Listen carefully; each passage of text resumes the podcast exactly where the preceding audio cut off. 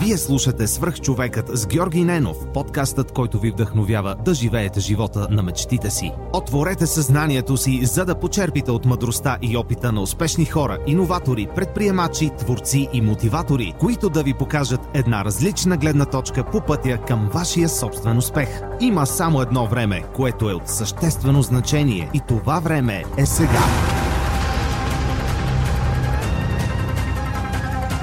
Здравейте, вие слушате Свърх човека с Георги Ненов. Днес а, имам изключителното удоволствие да ви представя Иво Иванов. Няма нужда да го представям повече, просто Иво Иванов. Авторът на а, Кривата на щастието и отвъд играта. Иво, здрасти, толкова много ти благодаря, че си тук. Аз благодаря за поканата.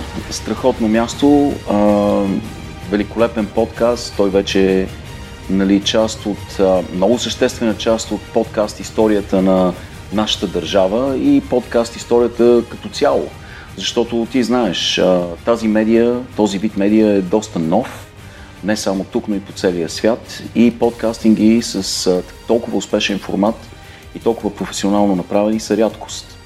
Е, при мен професионализмът на, на самото техническо изпълнение не е на чак толкова високо ниво, но за мен същественото е да я слушаем да. и посланията вътре, историите на хората. Да, да, съдържанието е в основата на всичко. Ти можеш да имаш нали, продукционната стойност, продуктовата стойност на подкаста може да е много висока, да имаш какви ни не ефекти, интро, аутрос и така нататък, специални ефекти, аудио ефекти и кристален звук и в същото време, ако нямаш съдържание, няма да има абсолютно никакво значение и хората няма да го слушат.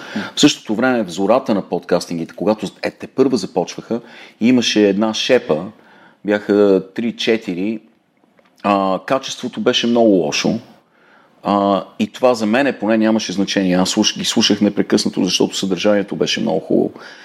И сега дори има някои подкастинги, които не са кой знае колко сложни като изпълнение.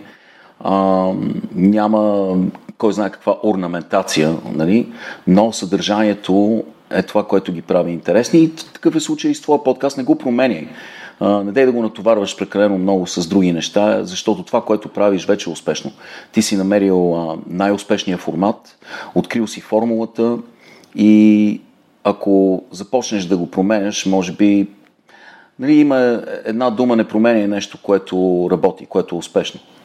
Благодаря ти за съвета. Аз също непрекъснато получавам въпроси защо не правиш видео, да, да, да, защо да. не промениш еди какво си.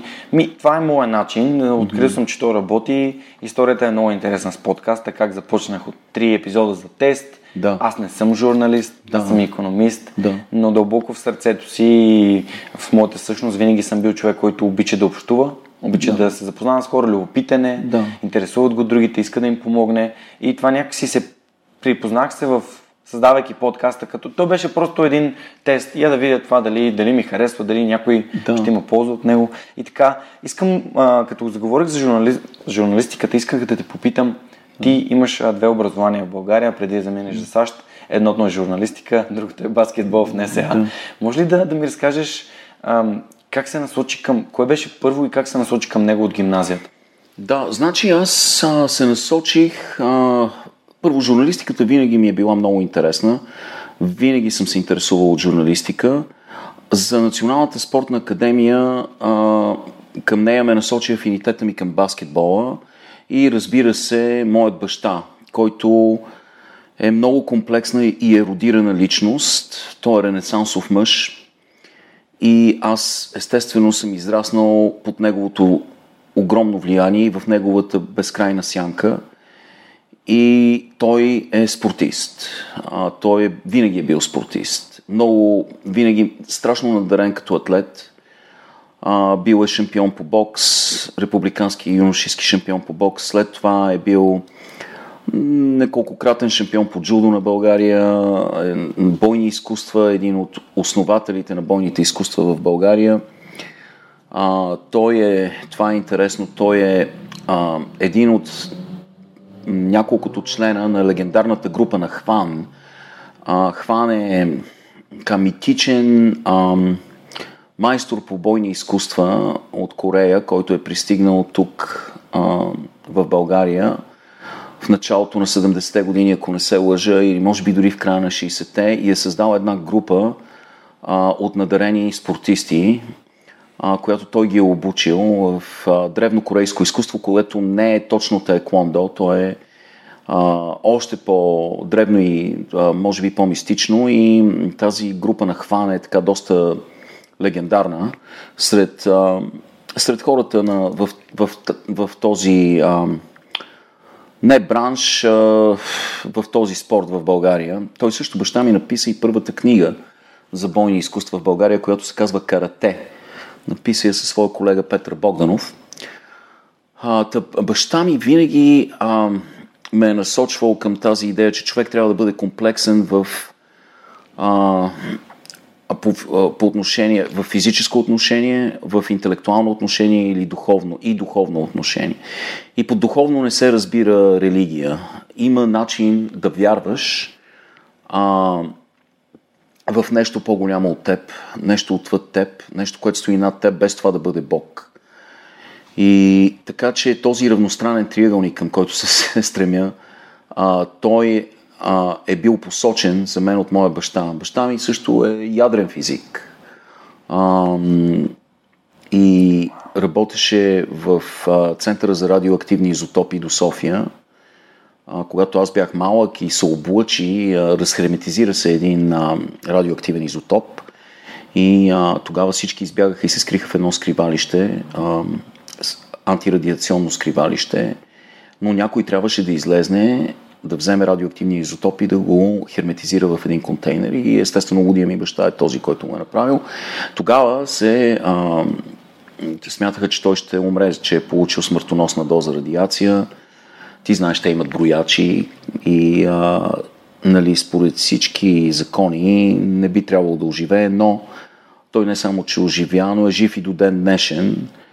И, а, но а, не можеше да работи вече в по тази специалност. Той се преквалифицира, завърши второ висше образование. А, ВИВ, а, тогава Националната спортна академия се казваше ВИВ. Завърши и стана експерт по биомеханика. Това е физиката на човешкото движение. А, математиката и физиката на, наш, на нашето движение и стана един от най-големите експерти по биомеханика в света после беше шеф на катедрата по биомеханика, после беше а, зам, а, заместник ректор на Националната спортна академия и един ден стана и ректор на Националната спортна академия. Така че м- общо взето става дума за един комплексен човек и той винаги ме е карал да се стремя към комплексност, към обща култура. А, казваше ми, че тясната специализация е хубаво нещо – добре е да те бива в едно нещо, в, да имаш експертиза в дадена област, която да ти даде поминък, а, да те направи, да ти даде възможност да бъдеш професионалист. Но също така е много важно да не, пренебрег, да не пренебрегваш останалата част от себе си, общата си култура. И аз това, което установих е, че в журналистиката и в писането общата култура е от огромно значение. А, формално не съм следвал журналистика, това може би, понеже Википедия, не знам кой, някой друг пише. Аз нали, не съм писал Википедия, е, дори не знам как се прави, но някой други пише, има някои фактологични грешки, но на практика до някъде е истина това, че съм изследвал журналистика, защото аз бях... Ам, имах възможността и честа да се уча от някои много добри журналисти, когато бях много млад, като Климент Величков, нали, Сашо Диков, а, нали, Цветана Липиев. Това са легенди в журналистиката, а, от които съм се учил и дали интуитивно, дали съзнателно, но съм попивал много знания. А, Климент Величков ми даде възможност да пиша за вестник Старт. А, вестник Старт беше... Да, Спомням си го на времето. На стената, да. плакат на Христо Стоичков е статия от Вестник Старт. Да, да, и на последната страница винаги имаше снимка на някой отбор. И хората ги колекционираха тези снимки, да. Има, имах такива снимки аз в детската да. си стая в Надежда, когато живеех. Точно така, така че това беше институция Вестник Старт. Климент Величков беше заместник главен редактор. Той се свърза с мен, още докато следвах в ВИВ, в Националната спортна академия. И а, той беше разбрал, че аз имам достъп до библиотеката на Американското посолство. Във втората половина на 80-те години нямаше интернет, а достъпа на информация беше много ограничен а, и имаше значи, две неща. Липса на интернет и присъствие на желязна завеса. Това правеше дистрибуцията на информация много, много, много сложна. Но аз имах достъп до информация, а тогава това беше много ценно. А как имаше достъп? Майка ми работеше в Американското посолство. Вау. Майка ми беше специалист по английски, тя беше завършила английска филология и беше спечелила конкурс още съвсем млада и, а, нали, и я назначиха в Американското посолство в консулският отдел, където тя работеше а, и помагаше на американците в Американското посолство. И благодарение на нея аз получих достъп до този менталитет. Не само до информацията нали, изписания, абонаменти за Sports Illustrated и Rolling Stone по това време. Представяш ли се, аз бях абониран за, за Rolling Stone магазин и за Sports Illustrated магазин и това беше безценно тогава за, за един журналист. Ам, и той знаеше, че аз се интересувам от американските спортове имам достъп до тях и дори съм играл някой от тях, защото а, в Американското посолство имаше един малък контингент от войници, американци, Marines. А, сега сигурно също има една, едно малко взводче, не знам, но аз играех с тези момчета, играех баскетбол, учиха ме на футбол, гледали сме футболни, бейсболни, американски футбол. Американски футбол, да. Да, гледали сме бейсболни, баскетболни а, а, матчове, матчове по американски футбол, финалите в NBA, а, гледали сме филми заедно. А, на последния етаж на Американското посолство, когато се намираше в центъра. Бли, на Съборна. Да. А, тогава на последния етаж имаше малко, бяха си направили малък, малък киносалон, в който прожектираха най-така успешните филми. Получаваха ги на лента и ги прожектираха и канеха естествено американците и а, семействата на българите, които са бяха служещи там. И там гледах челюсти, да кажем, си спомням, когато бях съвсем малко, когато излезе, а, гледах а, The Omen, си спомням, а, нали, моментално появеше ли се някой филм, те го прожектираха и ни канеха. Така че аз имах достъп до тяхната популярна култура, а, имах достъп до техния менталитет, а, до техния хумор и така нататък и така нататък. И а, Климент Величков, който беше много съобразителен и интелигентен журналист в старт, ме покани в старт и каза, пиши за американски спортове, давам ти карт бланш. Това за едно 19 годишно момче, 20 годишно, а, извиняй, 20 годишно бях завършил вече а, казармата, беше невероятно, невероятна възможност. И аз тогава започнах да пиша малки материали, а, първият материал, който написах, беше за Младен Младенов. Не очакваше се да пише за Майкъл Джордан, да, за Майкъл Джордан или за а, Лари Бърт или за Джо Монтана, но аз тогава си взех а, едно касетофонче малко и отидох в 127 училище и тъй като винаги съм го, да, винаги съм го, а, съм се възхищавал от този човек и от фабриката за баскетболни таланти, в която беше превърнал едно куклено физкултурно салонче в 127 училище в центъра на София. А, аз отидох там и го интервюирах него и написах първия си материал за него. След това вече писах много за Майкъл Джордан, за, за американски футбол. А, идеята беше да популяризираме популяризираме и тези спортове, до които българинът нямаше достъп по това време. И а, а, всичко това стана благодарение на един човек с много отворено съзнание, Климент Величков, който беше пътувал в Штатите и беше така, беше омагиосан от тяхното общество и от техните спортове, от техния начин на живот и искаше да отвори вратите, информационните врати и за българите, за да могат и те да получат достъп. Да той ми даде карт бланш пръв. А, така че аз следвах в ВИВ, но в същото време започнах да пиша и малко или повече а, нали, попивах от а, по-така възрастни, по-опитни и добри журналисти. Също Цветана Липия винаги съм се възхищавал на неговия речник. Той е баща на Кедъра, на Камена Кедър. Липиев. Да. И Цветан Липиев е един от нали, първите велики български спортни журналисти, един от основателите на българската спортна журналистика, бивш лекоатлет и експерт по лека атлетика, но понеже аз съм израснал с Камена Липиев от дете от 6 годишни се познаваме и аз имах достъп а, непрекъснат до тази съкровищница. А, баща му на кедъра, Цветан Алипиев, беше не само нали, експерт в много спортни дисциплини, но той притежаваше изумителен речник.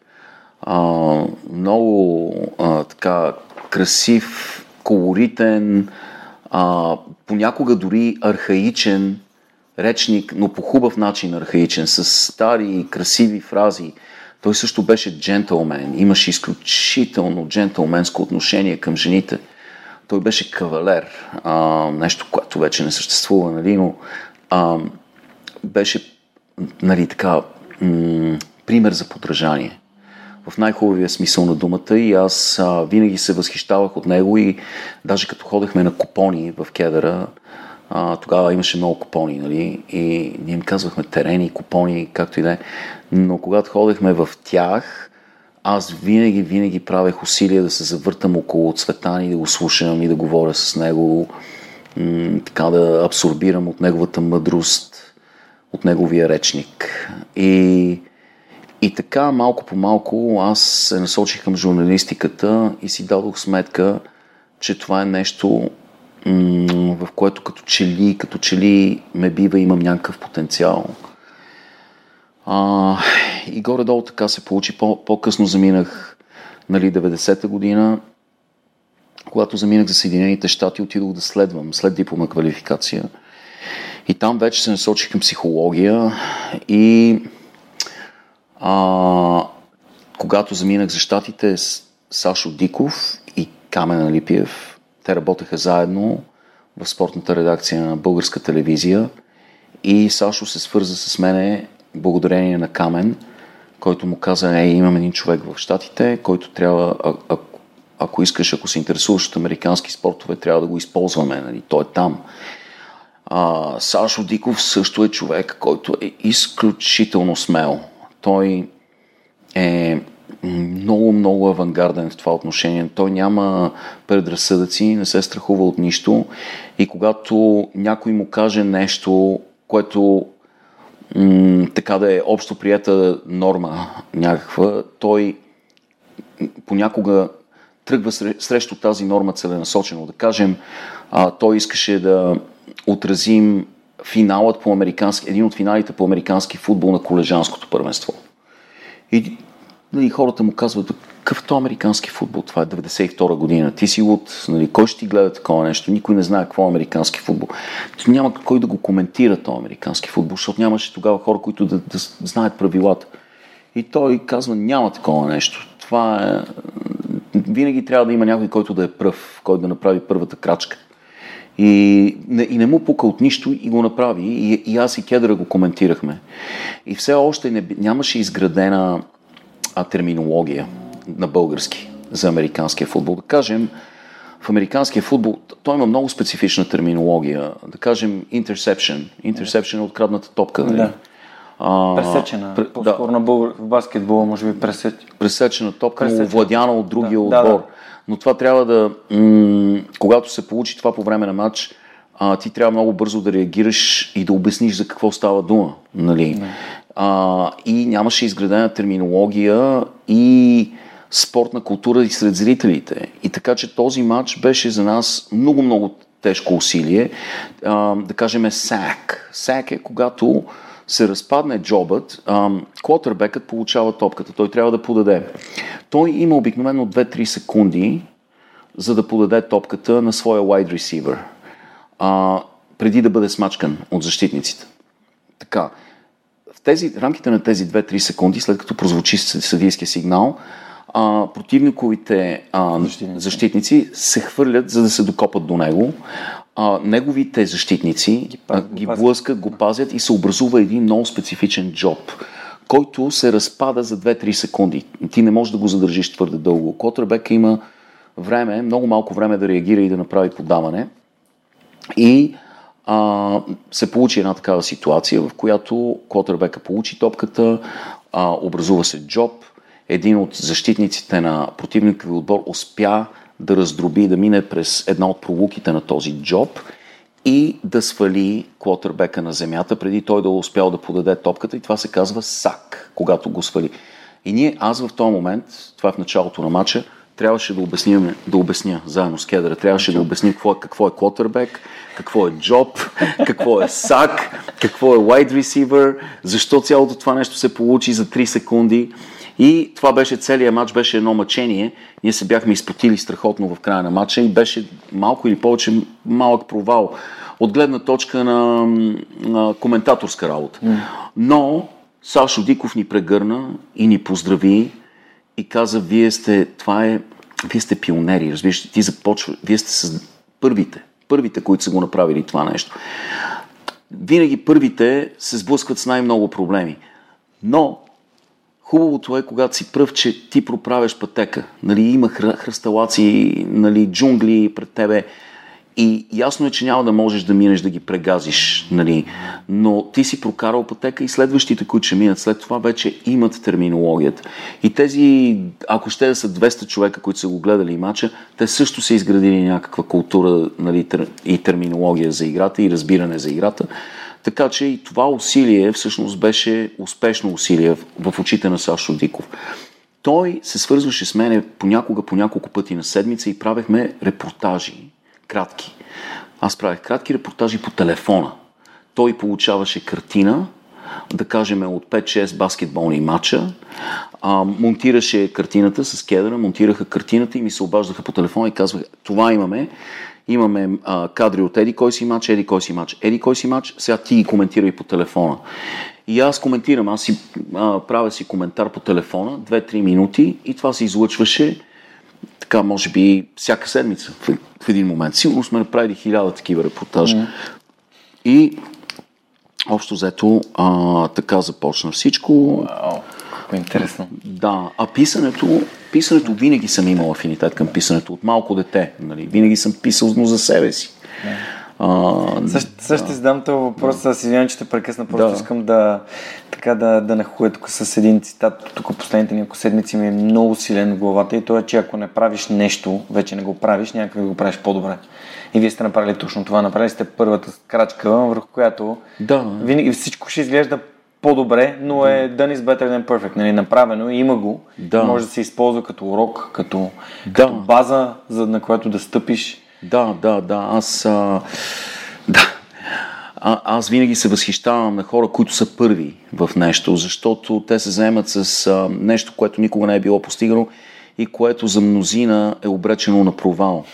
А, и за това, когато а, видиме, че някой прави нещо за пръв път, а, трябва да се възхищаваме и да окоръжаваме такива хора. Илон Маск а, се опитва да прави неща за пръв път и много често му казват ти си луд, ти си луд, ти си луд.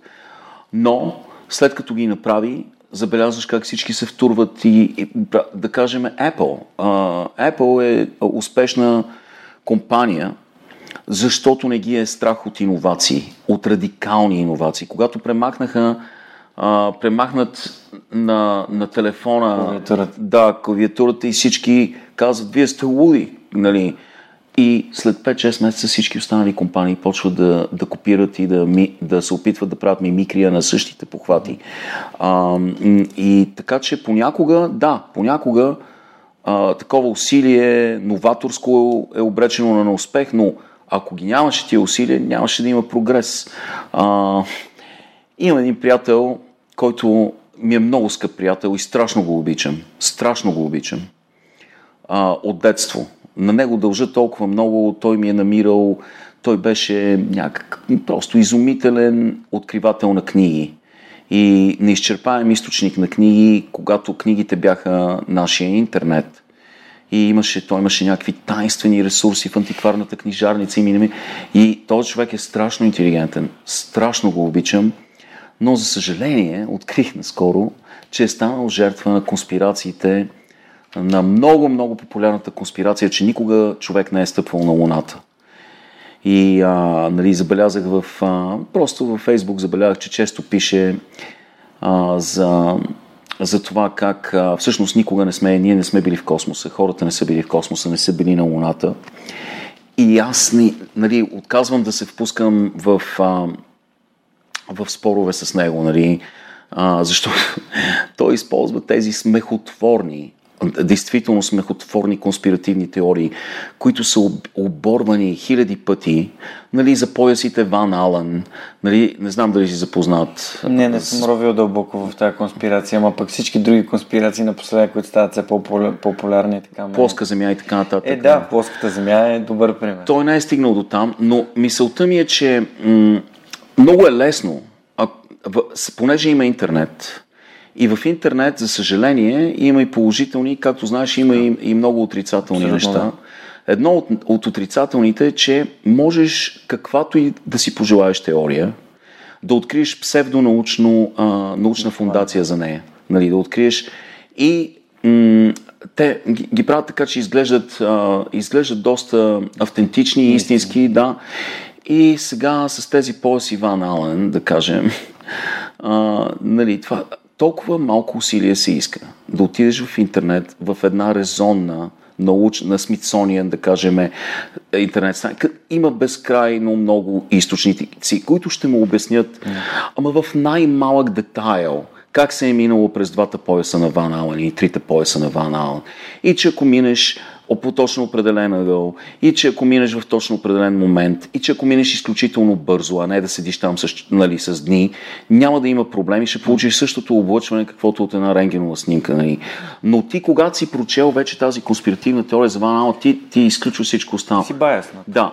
И това някакси е болезнено за мен, но аз не искам да се впускам в такива разговори. Болезнено, защото тези хора, Армстронг, е рискувал, той е отишъл в една тенекиена котия на Луната с аналогови инструменти, правейки изчисления с молив и, и лист хартия, нали, с примитивна техника, е отишъл на Луната и някакси е много болезнено след толкова много години, нали, след 50 години, а, да, да стане жертва след смъртта си дори на, на тези конспиративни теории и този героизъм някакси да бъде девалвиран по този начин. А, така че трябва да уважаваме хората, които правят първата стъпка. А, човек, който е оставил отпечатък за винаги на повърхността на Луната, трябва да бъде, а, трябва да бъде един от нашите герои, а не да бъде смятан за мошеник, който е отишъл и се е снимал в а, пустинята в Невада, нали, с американския флаг.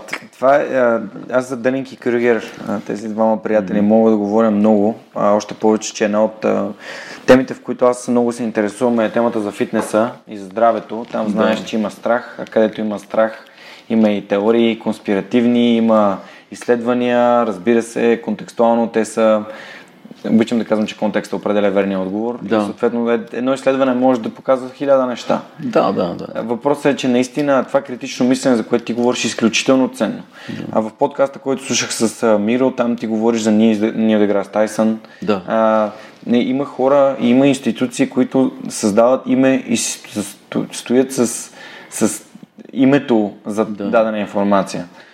А пък така интернет ни дава хем огромния набор от нея, mm-hmm. хем а, възможността да попаднем в капан на собствените си вярвания и да. а, такива баяси. Да, да. да, да бъдем най-вече да. confirmation bias. Това е да, да, да вярваш нещата, които ти се случват, кажеш, аз го вярвам, значи и да търсиш неща, които да ти го потвърждават. Точно така. И ти а, толкова лесно да влезеш в информационен балон или в ехокамера, където да, да се приобщиш към една такава общност, която имат confirmation bias и а, да, да не можеш да излезеш от нея и да се ограничиш по този начин. Нил Деграс Тайсън имаше много смешен и много, всъщност, много смислен отговор на конспиративните теории за Луната – а, той започна, понеже една от безбройните безумия на, на тази конспирация е сенките, които са оставили а, които оставят върху видеоматериала и снимките от Луната, има сенки на, на,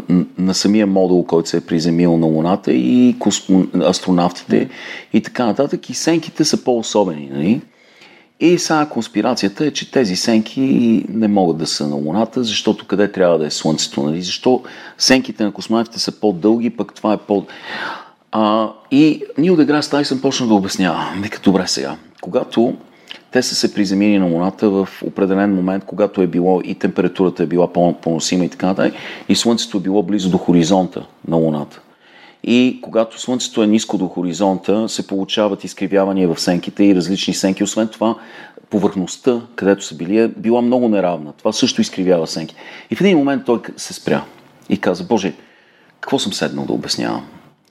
А, мога да си така, нали, един месец, да обясня едно по едно, едно по едно, едно по едно, всичките безумия, да ги, да ги раз, развенчавам. Ще ти кажа само едно нещо и това е достатъчно. 50 000 човека са участвали в изпращането на първия човек на Луната. 50 000 човека са участвали в този проект от НАСА и от други държавни департаменти и в най-малкия детайл са били въвлечени. Това е огромен контингент от хора. И Нил Деграйс Тайсън каза, всяка, всеки един скандал, каза, да кажем скандалът Моника Луински, само двама човека знаеха и пак не успяха да го запазят в, в тайна. Да. И помисли си колко невъзможно е 50 хиляди човека, администратори, учени, а, канцеларски нали, а, персонал, какви ли не хора, 50 хиляди човека в продължение на половин век. Нито един от тях да не изтече информация, че това е конспирация. Нали, и, и, и Нил Деграс Тайсън, това е. Аз няма какво друго да обяснявам. Това, това е невъзможно да бъде запазено тайна от 50. При условие, че ние не можем да запазим тайна двама, трима, пет човека е изключено. Нали? И, а, и това беше неговото обяснение. Той се спре и каза, стига толкова. Да, съгласен съм. Това е аз не, не съм ровил в темата, ама не ти абсолютно, абсолютно те подкрепям. Тук говорим по-скоро за критичното мислене. Добре, Иво, ти как, понеже спомена, че от малко обичаш да пишеш, как се научи да пишеш добре? на, аз пишех като малък художествена литература от съвсем малък. Още от момента, в който усетих, че буквите могат да бъдат подредени в думи, думите в изречения и изреченията да бъдат подредени в какъвто свят си пожелаеш да построиш. А, и това ми се стори като някаква божествена сила. Още може би 7-8 годишен си казах, значи аз мога да попадна където си поискам. Мога да се пренеса в този свят и в този свят. Не е нужно да гледам филм, не е нужно дори самият аз да имам книга в ръцете си. Аз мога да създам светове. И тогава започнах да пиша малки такива истории с въображаеми герои, които бяха сега, нали, поглеждайки назад, те са комични. А, спомням си, например, че имах, бях си написал един разказ за някаква костенурка на име Радослав, която работила в, като контролер в градския транспорт. Кой знае защо. Но, а, но а, тогава започнах да пиша и м- аз не бях добър ученик. Бях много разхвърлен, разконцентриран. А, имах някаква дислексия, може би. Не, не за четене. Аз много обичах да чета или за писане, но някаква така... Имах проблем с ученето и, и дисциплината. Бях много а, палав и холеричен такъв, постоянно в движение и учителките ми не бяха в, а, много възхитени от мен, но имах една учителка, която ми стана класна някъде в мисля, трети клас, трети клас, която се казваше Андонова, другарката Андонова, която беше учителка по литература и още в началото ни даде да напишем някакво съчинение и като че ли това беше за първ път в живота ми е, някоя учителка да ме похвали. Нали? А, тя не е само, че беше впечатлена от това, което бях написал, но ме помоли да го прочета пред целия клас. Не си спомням точно какво беше. Тогава си дал сметка, че може би пък, може би пък това е нещо, което е някъде далече в бъдещето ми. А, но това не го забравих и до ден днешен не съм го забравил. А, когато започнах да изпращам, а, когато започнах да пиша за старт, после писах известно време за вестник Народен спорт, който също беше институция. Тогава материалите ми бяха малко по-различни, като че ли, малко по-нестандартни, но аз това го отдавах на факта, че пишех за нестандартни и различни спортове, които не бяха много популярни в България, но правих и усилия да, да някакси да се различа от всичко останало. А, и в един момент с мен се свърза Кети Манолова, която беше заместник главен редактор на 7 дни спорт. Аз си бях в България. Тя ме покани в редакцията на 7 дни спорт и ми каза, виж сега, аз съм чела твоите неща от много отдавна и също така гледам твоите репортажи. А, и в твоите репортажи аз откривам особено мислене и особено чувство за хумор. Аз опитвах да вкарвам лафове в тези репортажи, колкото можех и колкото се можеше по-често. Дори в един момент кедъра ме караше а, по телефона, ми казваше, ей, този репортаж, дано да има лафове, нали? А, напиши репортаж, направи репортаж, ма дано, ма пусни повече лафове.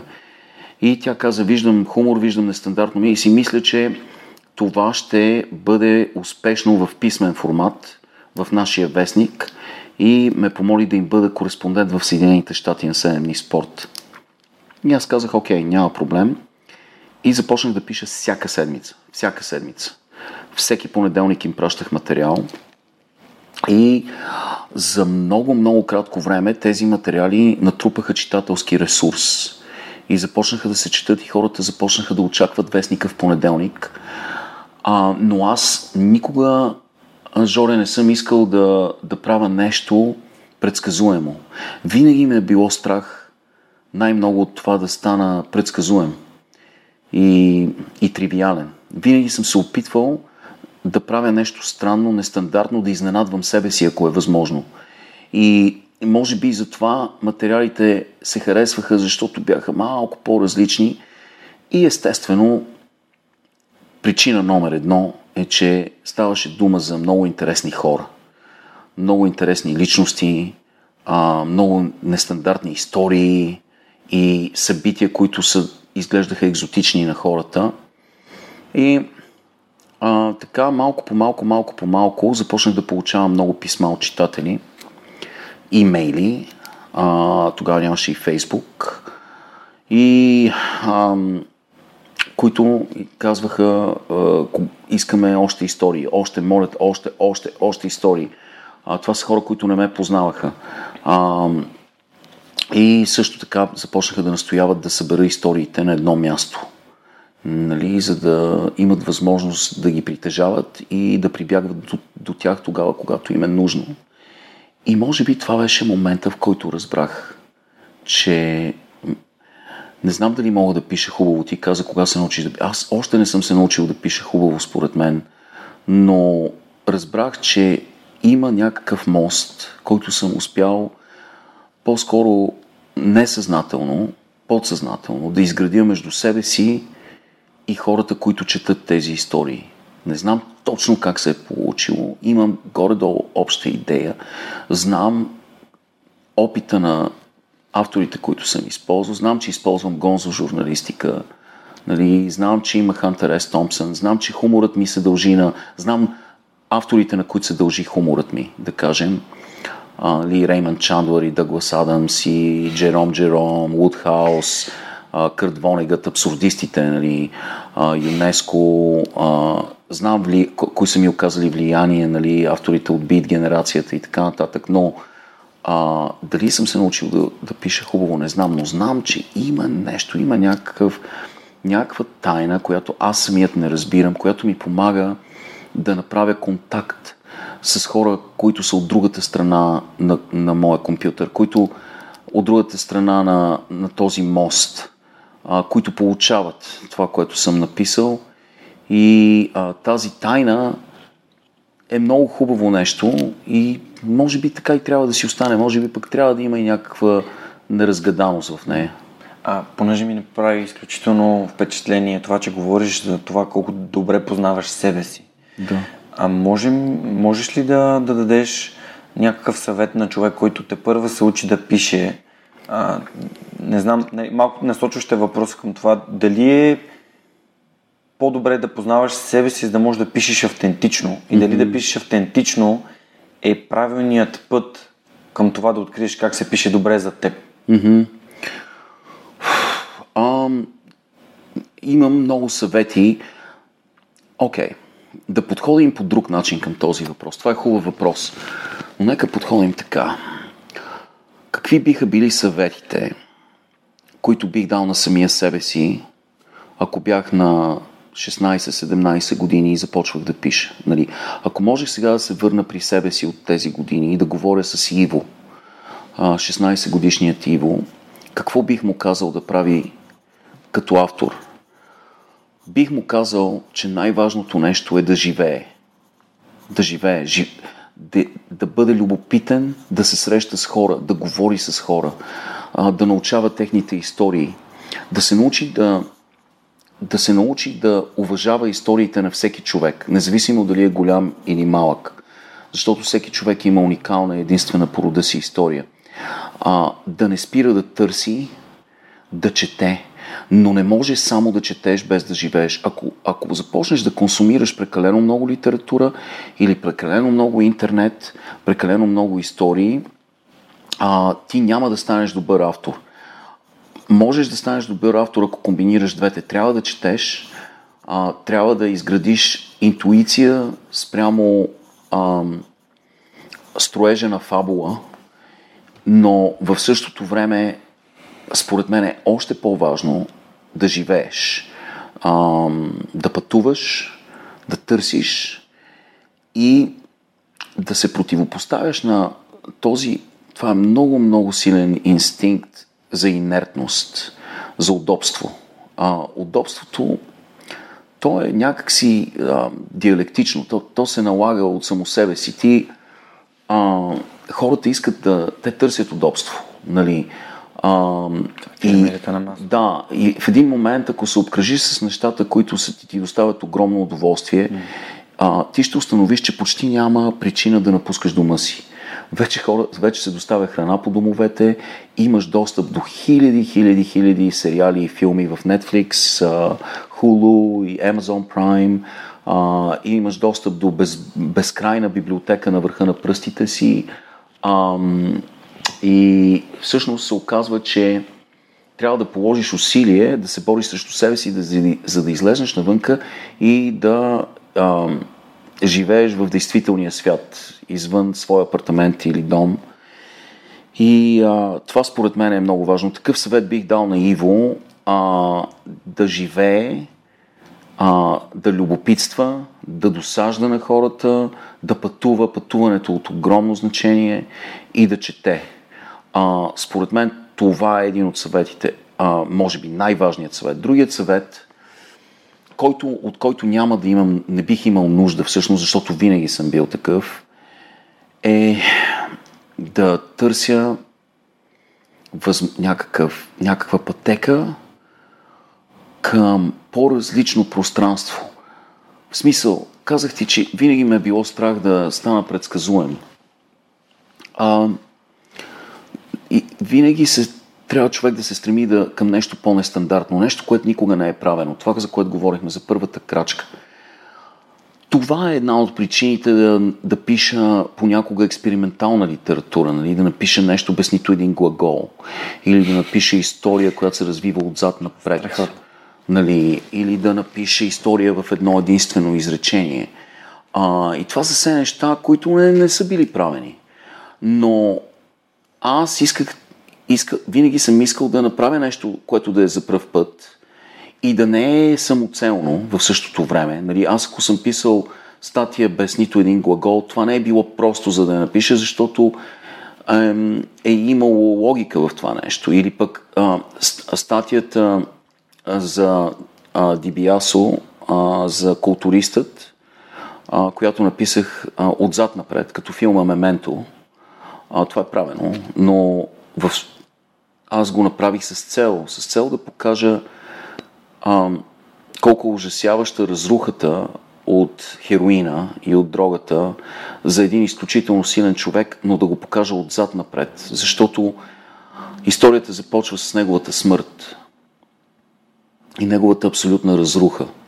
И всяко следващо изречение ни води към един по-хубав живот, към един успешен живот. Всяко следващо изречение го прави по-млад, по-силен, по-недрогиран ам, и малко по малко ни връща към детството му и историята завършва с неговото раждане а, и с а, един изпълнен с обещание, началото на един изпълнен с обещание живот, но всъщност ние вече знаем какъв е изходът и знаем каква е причината. И аз исках, надявах се, че млади хора ще прочетат тази статия, които са уязвими и които могат да станат жертва на хероина и на дрогите, защото ги видях по улиците на България.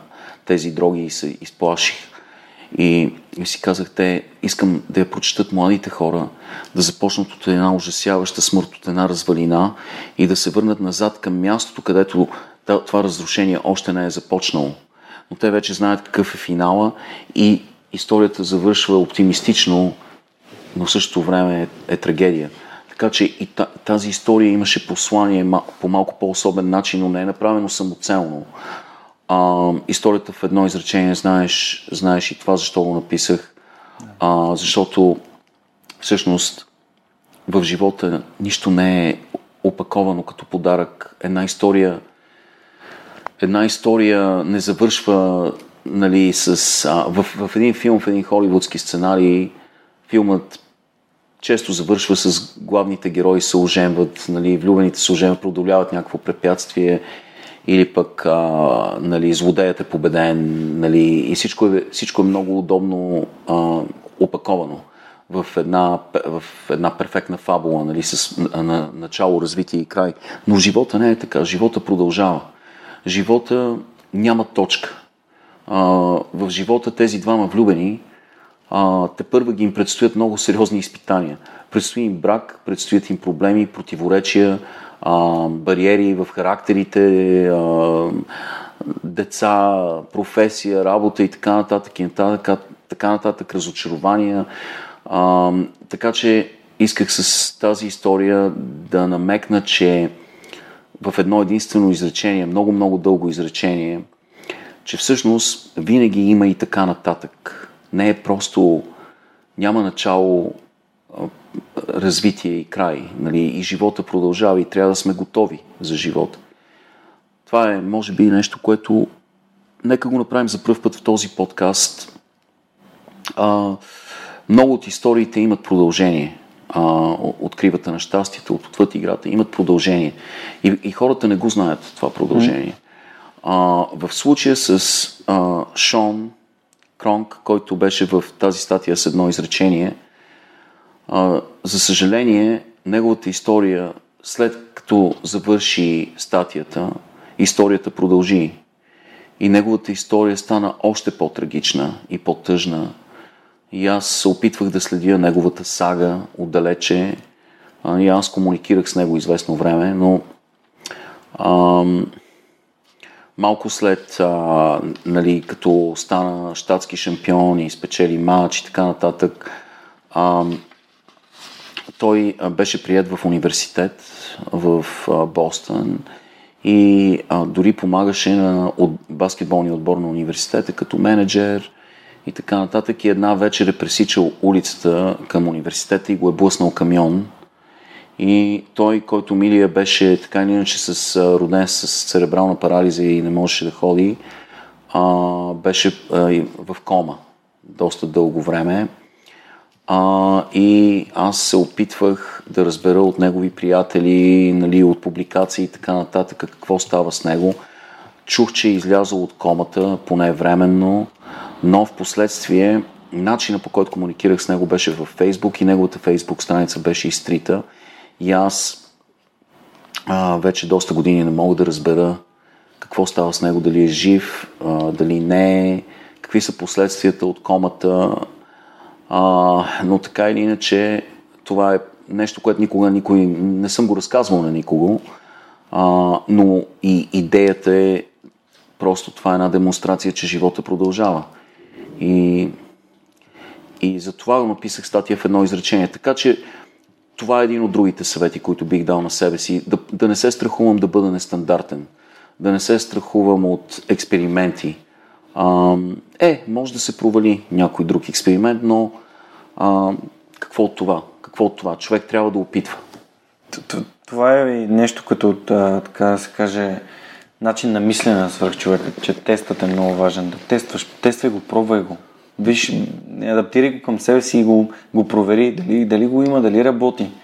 А, така че абсолютно съм съгласен и а, ти, ти благодаря, че го отбелязваш и ти. А тук намерих назад към началото, нали, историята на Демайо. Да. А, коя, е, коя е другата история, да. за която сподели? Сещаш се името на...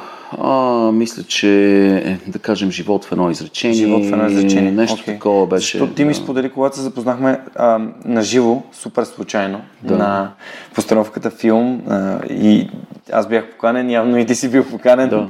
Даже Александър, който ми гостува в свръхчовека ни, беше, беше сложил един до друг. Mm-hmm, да. Просто а, и, и, и с неда на прибиране така си, тя ми като Иво е толкова готин, толкова, толкова беше впечатлен от теб, защото тя те, тя, тя те познава. Да. Всеки, който ти е чел книгите, те познава.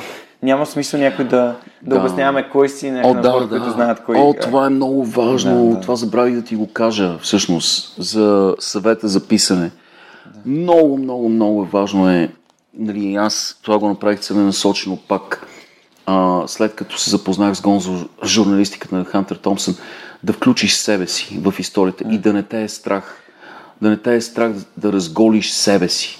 А, защото това е единствения начин да създадеш история от плът и кръв, да създадеш персонажи от плът и кръв, когато ти самият а, си достатъчно смел да станеш част от историята.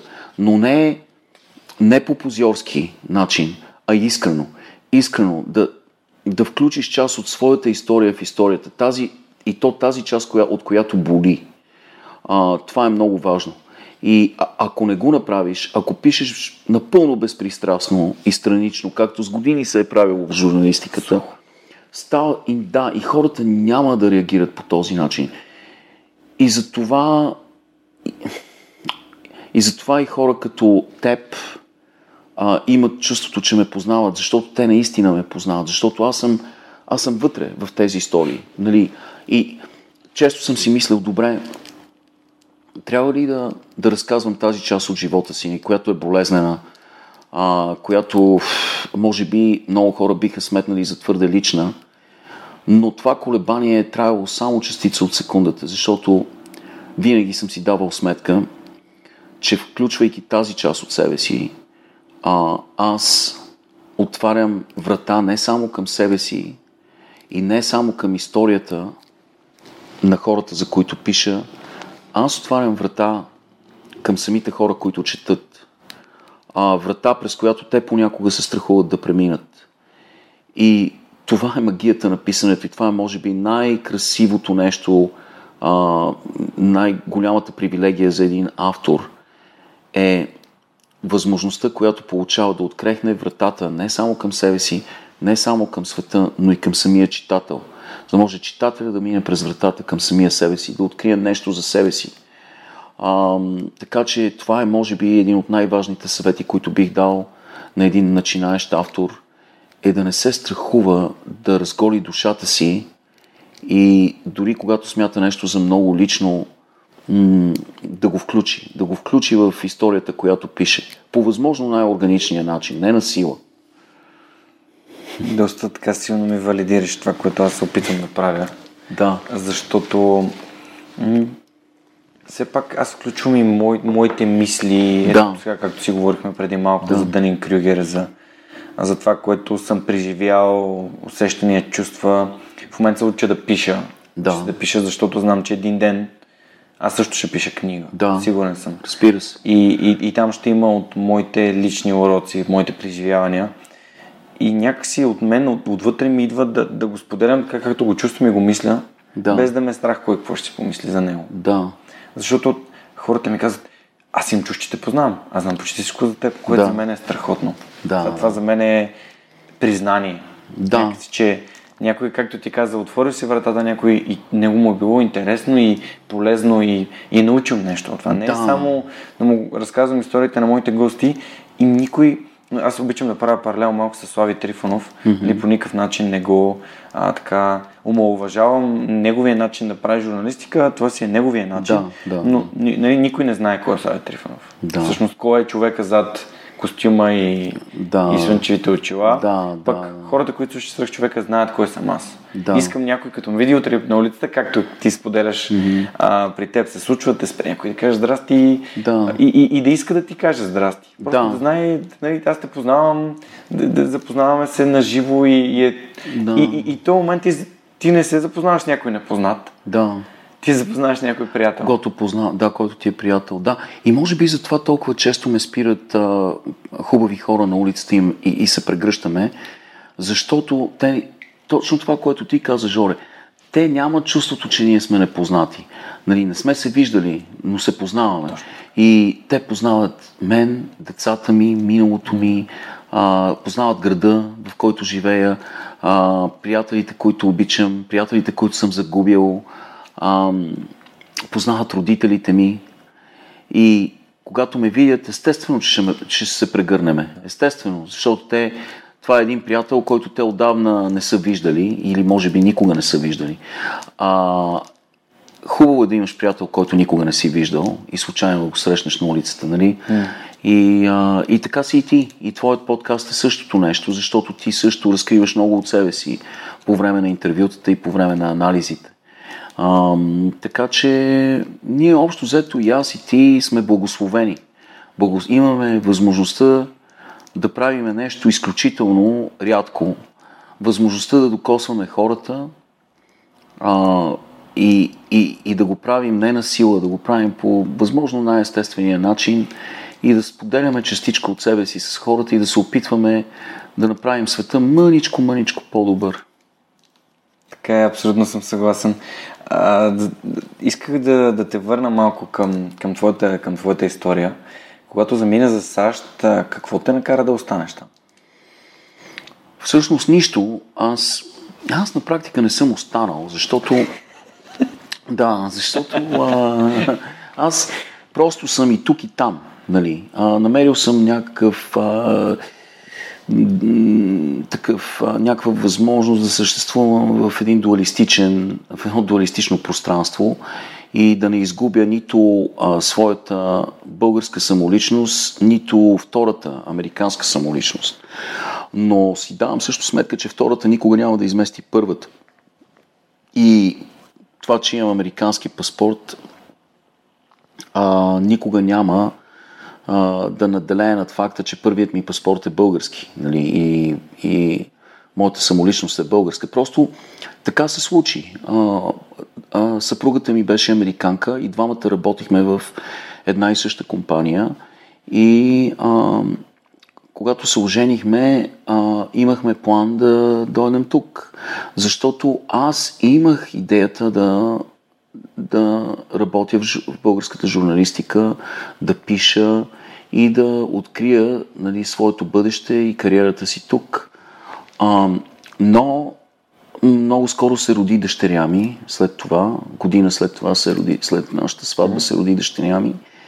И а, с бебе в ръцете и с а, работата, която имахме там, а, просто ни подкара ка- кариерата, а, нали, бебешките години на дъщеря ми а, и просто от ден на ден, от ден на, на ден този м- цикъл, в който влезнахме, не ни позволи а, да обмислиме прехвърлянето ни тук. Нали, логистиката, не можахме да направим логистика. Това беше 94-та година. Нали. А, но аз продължих да си идвам тук всяко лято, всяка година и водех и децата. А, дъщеря ми беше на, само на няколко месеца, когато дойде за първ път тук. И след това никога не е прекарвала лятото в Америка. Моите деца не са били през лятото в Америка. Винаги прекарваха цялото лято тук. Аз идвах, оставях ги при родителите си и си заминавах в Америка и те се научиха да бъдат българи също и да обичат България. И, и сега до ден днешен, ето сина ми е на 18 и тази година го питах, искаш ли да идваш в България, ти си вече пълнолетен, ти можеш да идеш където пожелая, може да идеш на Хабайте, може да идеш в Бразилия, нали, вече билетите са достъпни, Airbnb и всичко е много, даже по-ефтино да отиде в Хавайте, отколкото да дойде до тук. И той каза, как дали това не е не става дума за избор. Нали, аз винаги трябва да си идвам в България. Винаги. Той идва тук и точно както мене. Той, той се разтреперва, като дойде тук. Той е, България е част от него. А, идва и го чакат приятели, българи. А, цяла мрежа приятели има. И не само в София. И го чакат и започва неговия месец сега, вече е месец. Нали, не е цяло лято, но а, той винаги ще, ще бъде и българин, и говори български, и е българин, и се чувства тук удобно, знае всяка улица и всяки град, и си пътува из България сам вече. А, дъщеря ми също обича България, тя е на 24, но вече тя няма толкова време през лятото за да си идва, но ето сега ще си дойде зимата. Нали, сега не е с мен, но зимата ще дойде сама. И тя непрекъснато а, се оплаква, че не си е била в България вече 2-3 години, да кажем.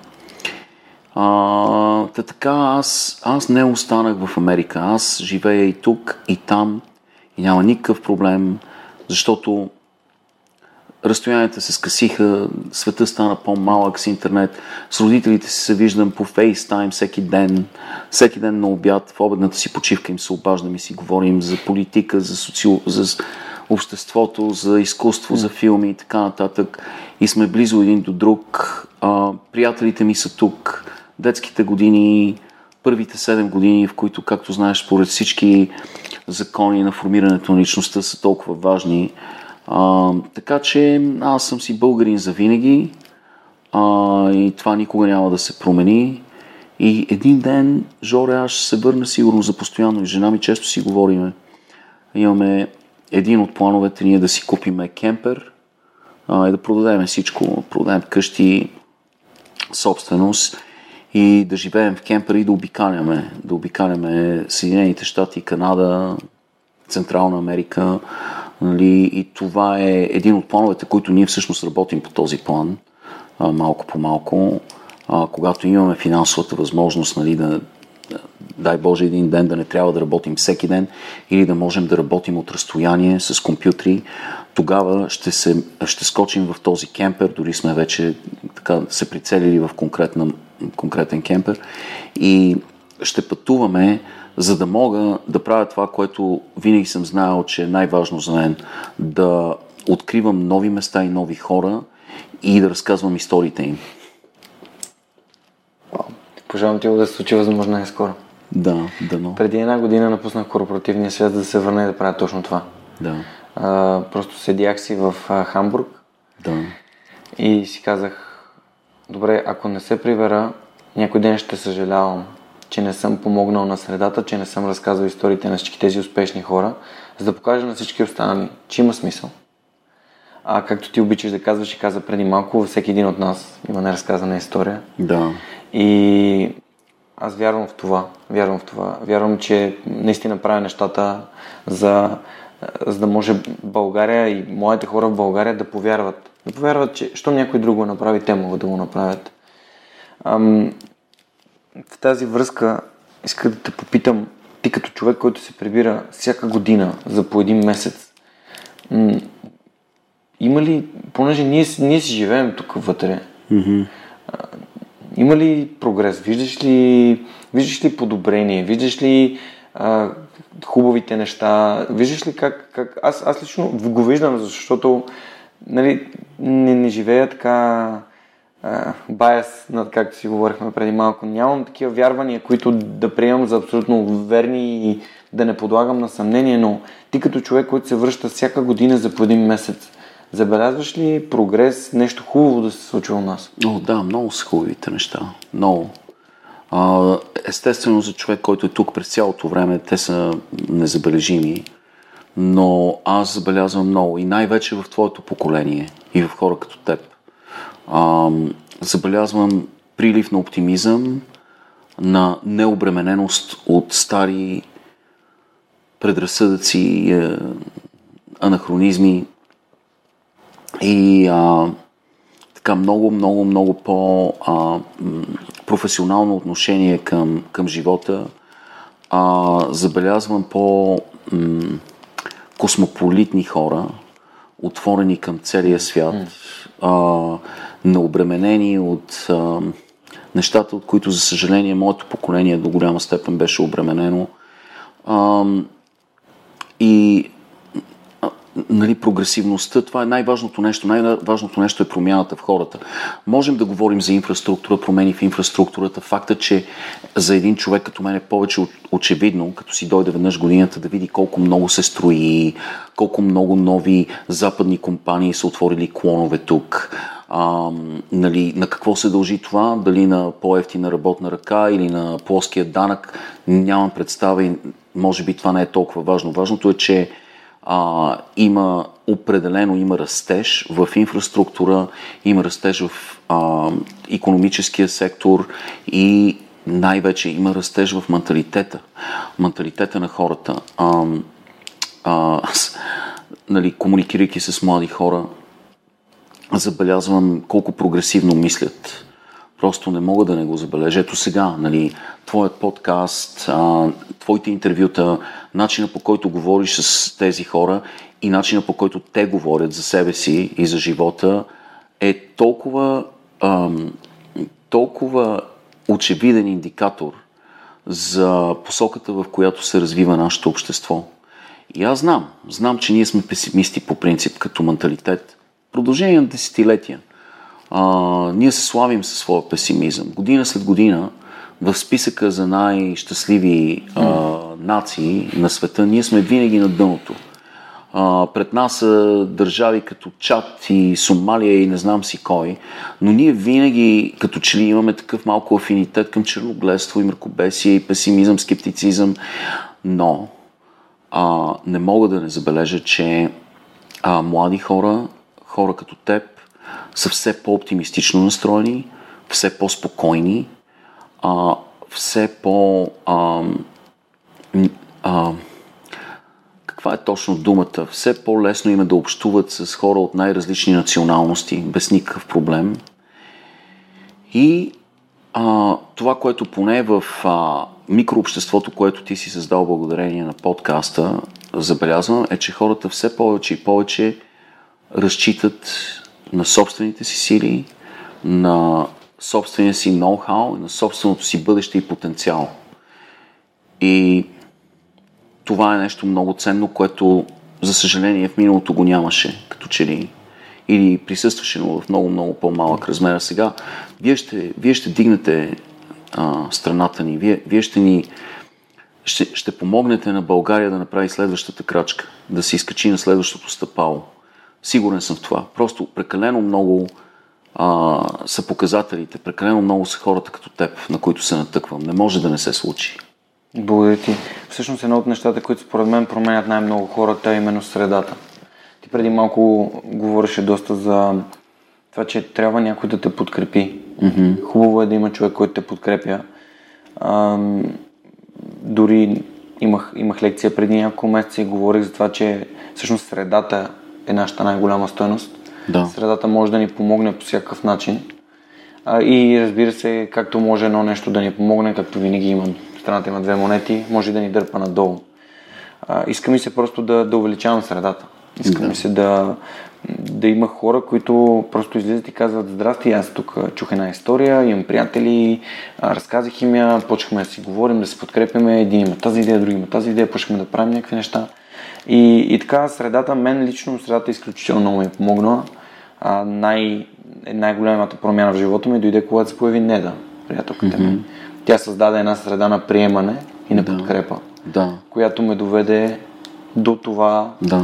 три години след като започнах епизодите на, на Свърхчовекът да интервюрам mm-hmm. теб. Да. да съм интервюрал а, Румин Екова, да. да съм интервюрал а, хора, които буквално променят, променят средата в България, като Светлинаков, Ицо Тенчев, а, просто наистина, наистина изключителни свръхчовеци и, и привилегия да, да ги имам част, като част от моята свръхчовешка среда. Да. Ей, средата е много важна. Ти си много добре. Аз видях а, книгите, които са подредени в твоята библиотека и вече знам горе-долу а, какво е оказало влияние а, върху формирането на твоя характер, но една-две от тези книги а, ме накараха да разбера, че ти знаеш много за формирането на човека, за формирането на, на човешкия характер и знаеш много добре, че средата в абсолютно всички тези книги, на които се натъкнах там, е сочена в тези книги за, може би, най-важния фактор за формирането на един характер. И това обяснява и проблемите на моята генерация, нали? защото ние бяхме в друга среда. Израснахме в среда, в която, за съжаление, много от нас бяха ощетени. Аз имах привилегията да имам своите родители, нали? да имам а, образованието, което получих в руската гимназия и, и може би не толкова самото образование и учителите, колкото средата, в която бях в руската гимназия. Нали? Хората, с които бях обкръжен, бяха, това бяха интелектуалци, макар и тинейджери, а, макар и абсолютно ненормални в много отношения, както всеки тинейджър. Но в същото време това бяха хора с много голям интелектуален потенциал, много любопитни, четящи, и това беше важно. Твоята среда не да ам, това малко общество, което си създава около себе си, също е много важно.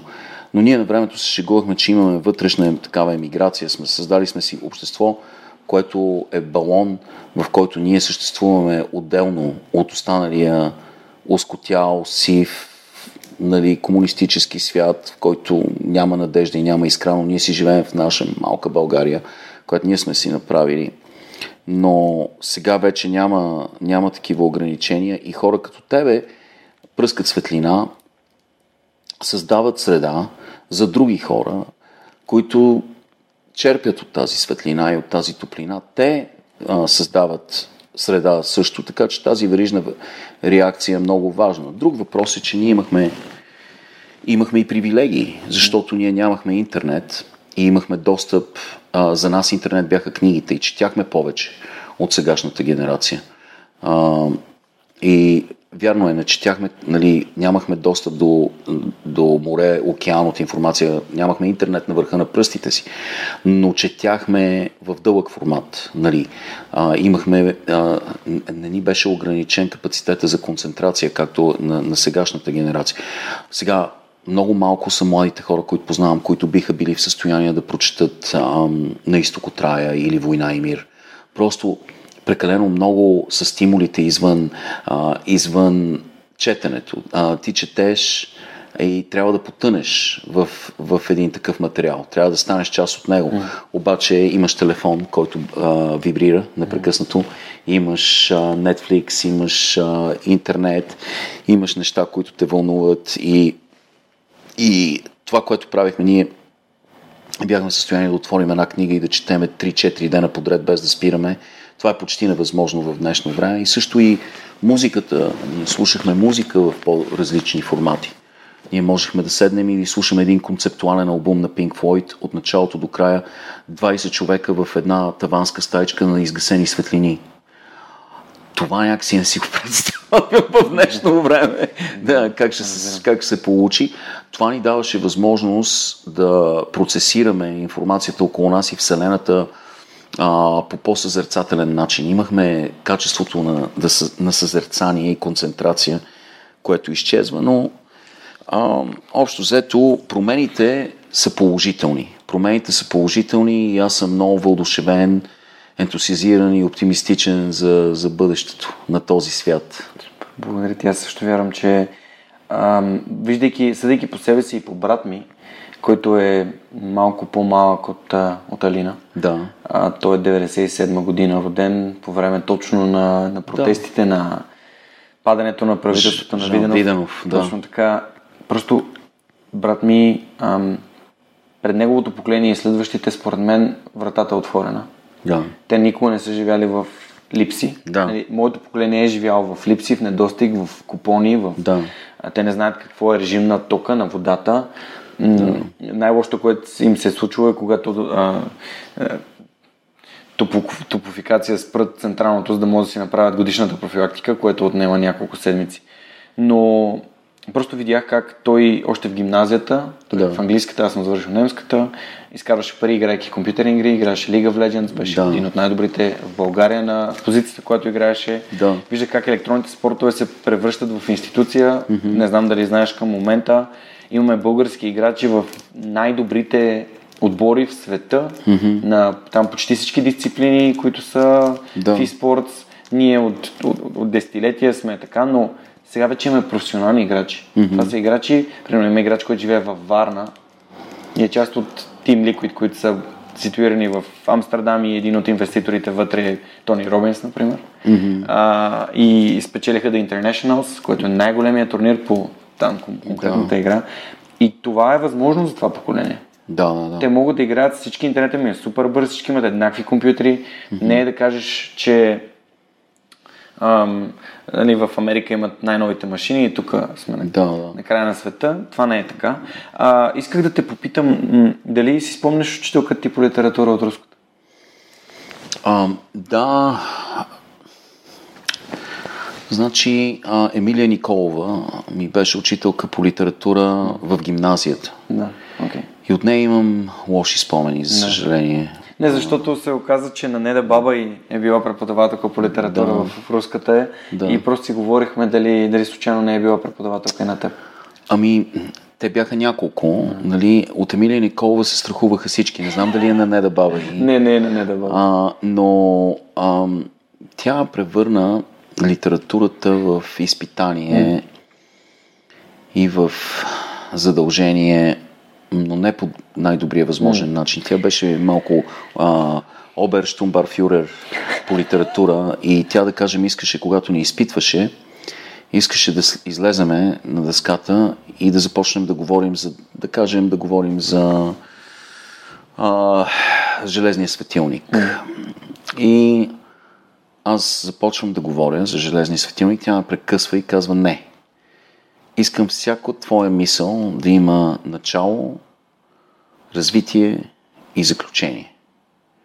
Не можеш да почнеш да говориш. Трябва всичко, всяко нещо, което почнеш да, да обсъждаш и да анализираш, трябва да бъде строго подредено в начало, развитие и заключение. И аз просто отказвах това да го правя и обикновено се увенчаваше с лоша оценка. Това също тя ненавиждаше спортисти. Тя ненавиждаше Камен и аз бяхме нейните черни овци, защото играхме баскетбол, бяхме по лагери много. Бяхме и ние. Ние не бяхме светя за мирисане. Ние бяхме недисциплинирани. Е, вие сте били свободолюбиви. Просто това, да, което ми казваш и самия факт, че пишеш по начина, по който го пишеш. пишеш. Това е малко реакция срещу нея. Да, да. Те, да, те, да те слага в рамки, не, не ти харесва да. Има, на нея дължа част от своят стил, а, тъй като правя точно обратното на това, което тя ме е карала да правя. Понякога това е начина, няма лошо. Да, но ние го откриваме за себе си. Аз да. също а, никога да. няма да забравя а, е, първият ми работодател, който послава в моя мозък една мисъл да. и тя беше Георги, никой не може да ти даде това, което аз мога да ти обещая. И да. казах, окей, от да. тук насетне целият ми живот ще работи наобратно. Да, да. Никога няма да обещавам неща, които не мога да деливърна. Да. И затова наскоро си открих една химикалка на, на Шенкер, вътре пише Walk the Talk. И Walk the Talk е това, което аз вярвам, че правя. Mm-hmm. Не знам дали го правя със сигурност, но аз знам, че дам всичко от себе си да го правя. И тази жена е дала най-доброто, на което е била способна. Мен това ми помага много да, да се преборя с такива ситуации от моето минало. Mm-hmm. Когато съм, а добре, този човек, що така Моята учителка по литература в гимназията също така доста... Аз опит, всичките ми опити да пиша... Някакси аз съм открил, че когато пиша mm-hmm. изливам емоцията си, се получава много добре. Да. Много добре. Да. Но не винаги мога да имам емоция, когато да излея. Да. И когато имам, и, и, и някакси аз също имам някакъв хумор, и аз пускам mm. някакви лавчета да. вътре и никога няма да забравя в 8 клас имах едно домашно пожелание, да. което бях написал по някакъв изключително хумористичен начин. Да което беше неразбрано. Да. И някак си не беше, не беше прието и не беше поощрено. Да. И това ме доведе до... Да, и, и то, ме, то, ме, то ме затвори в една котика. Просто че аз не мога да пиша, не искам да пиша. А, но сега някакси превъзмогвам го. Да. М- а, не знам, ти, ти не, сигурно не знаеш, защото не сме приятели в, а, в Facebook, все още твой списък е, е пълен. От около 90 дни от рождения ми ден на сетне аз съм решил да пиша всеки ден поне по една страничка, mm-hmm. за да първо да създавам навик да пиша. Да, да, и когато дойде цен. момента да пиша книга, аз да знам, да. че имам навика да пиша и го правя всеки ден. No. Изпуснал съм един единствен ден. Mm-hmm. А, и пиша една страничка за каквото ми дойде на Да, много Понякога пиша за Дан Саливан и Strategic Coach, не знам дали mm-hmm. знаеш, за някакви мисли, за книги, за влиянието на Челдини бях писал да не отваряте, да не купувате тази книга, mm-hmm. защото ако прочетеш влиянието на Челдини, разбираш как много хора ти продават много неща, които ти нямаш нужда. Да. А, идеи, концепции, продукти, да, всичко. Да. Ам, за книгите, които слушам, защото аз съм огромен Audible фен, аз съм много силно аудиален. Да, Затова да. и подкаста ми е моето нещо. Mm-hmm. Книгите са играят огромна роля в моя живот, не да ми помогна да ги преоткрия. Mm-hmm. А, тук Талеб чака своя ред. Той ми е препоръчен много. Изключителни фенове сме обаче на, на Бакман. Да, да. А, последната книга, като ми каза, че не можем да задържим вниманието, последните две книги, които съм прочел на един дъх, mm-hmm. са са големи. Анди Уир, да. Марсианецът. Да, да, да. И Всъщност... 100 годишния старец да, на да. Юнас Юнасон. Да. Буквално за 48 часа. Това са книги, едната книга е 5, 480 страници. Анди Уир а, написа тази книга като блог в интернет, а, страница по страница, глава по глава, всъщност с много очаквания. И а, просто хората, които четяха блогът му, от уста на уста се разпространи а, нали, информацията, новината за този, тази история. А, нали, той баща му е бил учен и той нали, има доста такова отношение към науката и така, че всичко, Марсианецът е научно обоснована книга. Да, да, знам, знам. И, това но, го знам. Да, да, знаеш за историята с блога, интернет Не, не, това за блога да, не, но знам, да. че е научно обоснована книга и той Да. беше казал, че е проверява абсолютно всеки един факт Да. и абсолютно всичко, което е описал е възможно да се случи. възможно да се случи, но а, той а, на практика е направил нещо, което милиони хора правят. Просто пишат история, без и я изпращат някъде в нищото, голямото дигитално а, пространство, без да имат кой знае какви очаквания, но страничка по страничка, страничка по страничка, хората почнали да я четат и да очакват следващата глава. И следващата глава, и кога, кога, кога ще се появи следващата глава. Така беше публикувана тази книга и след това той я направи в книга, защото просто а, се събрал огромен, огромен интерес. И така се стигна и до филма с Мет Деймън и така нататък. 100 годишния старец е дебела книга. И... Но тя, да, тя се чете на един дъх, защото е много забавна. Супер да. забавна книга. А, а, Знаеш кой е Анди нали? В смисъл, знаеш с какво се е занимавал преди да пише? а, Той е един от, той беше, да, един от първите беше. програмисти в Blizzard в Warcraft 2 игра, която да. мен ме е формирала по някакъв Да. начин. Още преди да има не StarCraft, StarCraft играта, която формира моето поколение. Смея да твърдя. А, Blizzard просто до ден днешен, въпреки всички неща, които направиха, е, хо, са хората, които създадаха StarCraft. Това е нещо като за хората, които не са играли компютърни игри, това е буквално нещо като Стив Джобс. Мгм. За хората, които харесват iPhone и, и Да. Apple.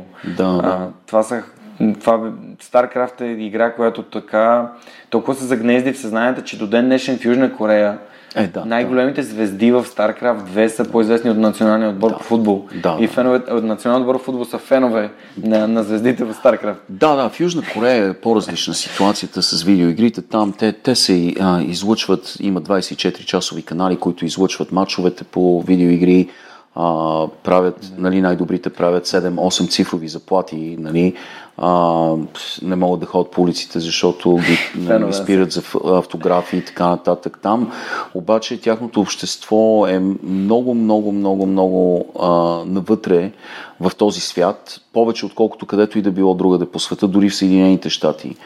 А, не знам дали нали, видеоигрите, дали просто тази и културата на видеоиграта отговаря на, на техният национален менталитет по някакъв начин. Дърпа някаква струна в техния национален менталитет. Но да, те са много напред. В Штатите Не. също вече много са разпространени а, нали, състезанията, турнирите се играят в огромни зали, най-добрите турнири нали, в Лос-Анджелес, този големия турнир. А, нали, отбори, отборите а, по видеоигри живеят на пансион. А, добрите професионалните отбори си живеят заедно. Жан, да, имат си гейминг хаусес, Нали, спонсори. и, да, но не само гейминг, те, те тренират физически. И те започват по И ментално. 4 часа тренировки с кросове, тичане, вдигане на тежести, а, ментална тренировка, но те тренират и физически, защото това е едно изключително изцеждащо физическо усилие, това, което те правят, за да станат най-добри в това, което правят. И а, се изисква не само а, нали, познаване на играта, patterns, а, реакции и нали, око, ръка, координация, иска се и физическа сила, издръжливост и в интерес на истината след 30 години няма много добри играчи вече. След 30 години, а, така както няма много добри спринтьори, след 30 годишна възраст, така както те губят бързо съкръщаващите се мускулни влакна, така и синапсите в мозъка губят възможността да, да функционират на най-най-най-най-високо ниво, за да си елитен състезател по Майнкрафт. Нали? Да, да, например. Е, да, Майнкрафт не, не, не, да, не е айде, съвсем... Да, Там е вече стратегия. Да. да. А, аз като огромен фен на американските спортове, малко да те върна, книгите ще се върнем след малко към тях. А, миналата година, когато бях в Сан Франциско, бях на Бъкс срещу Golden State Warriors. Mm-hmm. Тогава Бъкс биха. Mm-hmm. А, тази година следях с абсолютен интерес а, плейофите на NBA. Беше изключително. За мен беше най ще да е най-нормалното нещо на света Golden State да вземат и тази година шампионската титла. Да. Седи ги внимателно. Знаех, че те урока от 2016 са го научили няма да скачат да бият всички в редовния сезон. Да, ще да, си пазят да, силите. Да, да. Но ви така се стекаха обстоятелствата, че те загубиха два от най-добрите си играчи. Mm-hmm. А, загубиха Кейди, загубиха Клей Томпсън. Клей Томпсън също с контузия, загубиха нали, Андрей, той в един от мачовете не, не можеше да играе. Това е човек, който се възхищавам за това, че е избрал ролята на помощника в този отбор. Дреймон Грин. Дреймон беше, мисля, че Дреймон беше здрав през, да. нали, на, на, финалите с Торонто. Да, да, беше здрав. Повярвах, че Стеф е дошъл неговия звезден миг, но той е, а, Стеф, Стеф е причината да, да заобичам отново NBA. Ако трябва mm-hmm. да съм честен, понеже ти имаш история за Сан Антонио Спърс, mm-hmm. ерата на, на, на Маверикс и на Спърс някакси ме отчуждиме от баскетбола. Mm-hmm. Просто виждах един много прекалено прагматичен спорт, в който аз съм доста голям романтик mm-hmm. в NBA. А, винаги са ми харесвали хора като, като Джордан, като Коби. Mm-hmm. А, дори тук подариха ми биографията, но още не съм започнал да чета. Да. И знаеш ли, 2015 година, докато се седях в офиса, и е така в YouTube ми попадна едно клипче на, на Стев Кари с а, този знаменития му дрибъл behind the back, double behind the back с mm-hmm. Крис Пол, където Крис Пол пада. Да. И си казах, тук има нещо. Тук mm-hmm. има нещо, почна да го гледам. Тогава те станаха шампиони за първи път. Видях, че той би рекорда за тройките следващия сезон. Унищожи да. рекорда за тройките. Да. И като, а, като човек, който е израснал, гледайки Реджи Милър и знаеш, че това е един от най-великите стрелци на всички времена и видиш човек, който е вкарал 30% повече тройки за цял сезон от 260 на 400 mm-hmm. и си казваш, този човек променя играта. Да. А, също време супер, супер е смирен, супер е, харесва ми много да, да следят. Да, да и, и, и Стив Кър и цялата философия на, на Golden State много ми допада. Да. Не, че съм такъв а, uh, the bandwagon, както се казва, да. не, не съм ги захаресвал, защото са най-добри. Да. Просто защото ми харесва, харесва ми тази атмосфера, която усещам около отбора, mm-hmm. как приеха Кейди, как а, а, повярваха и в а, Демаркас. Мисля, че до година ще са изключително по-силен отбор. Вярвам, че Кейди ще остане.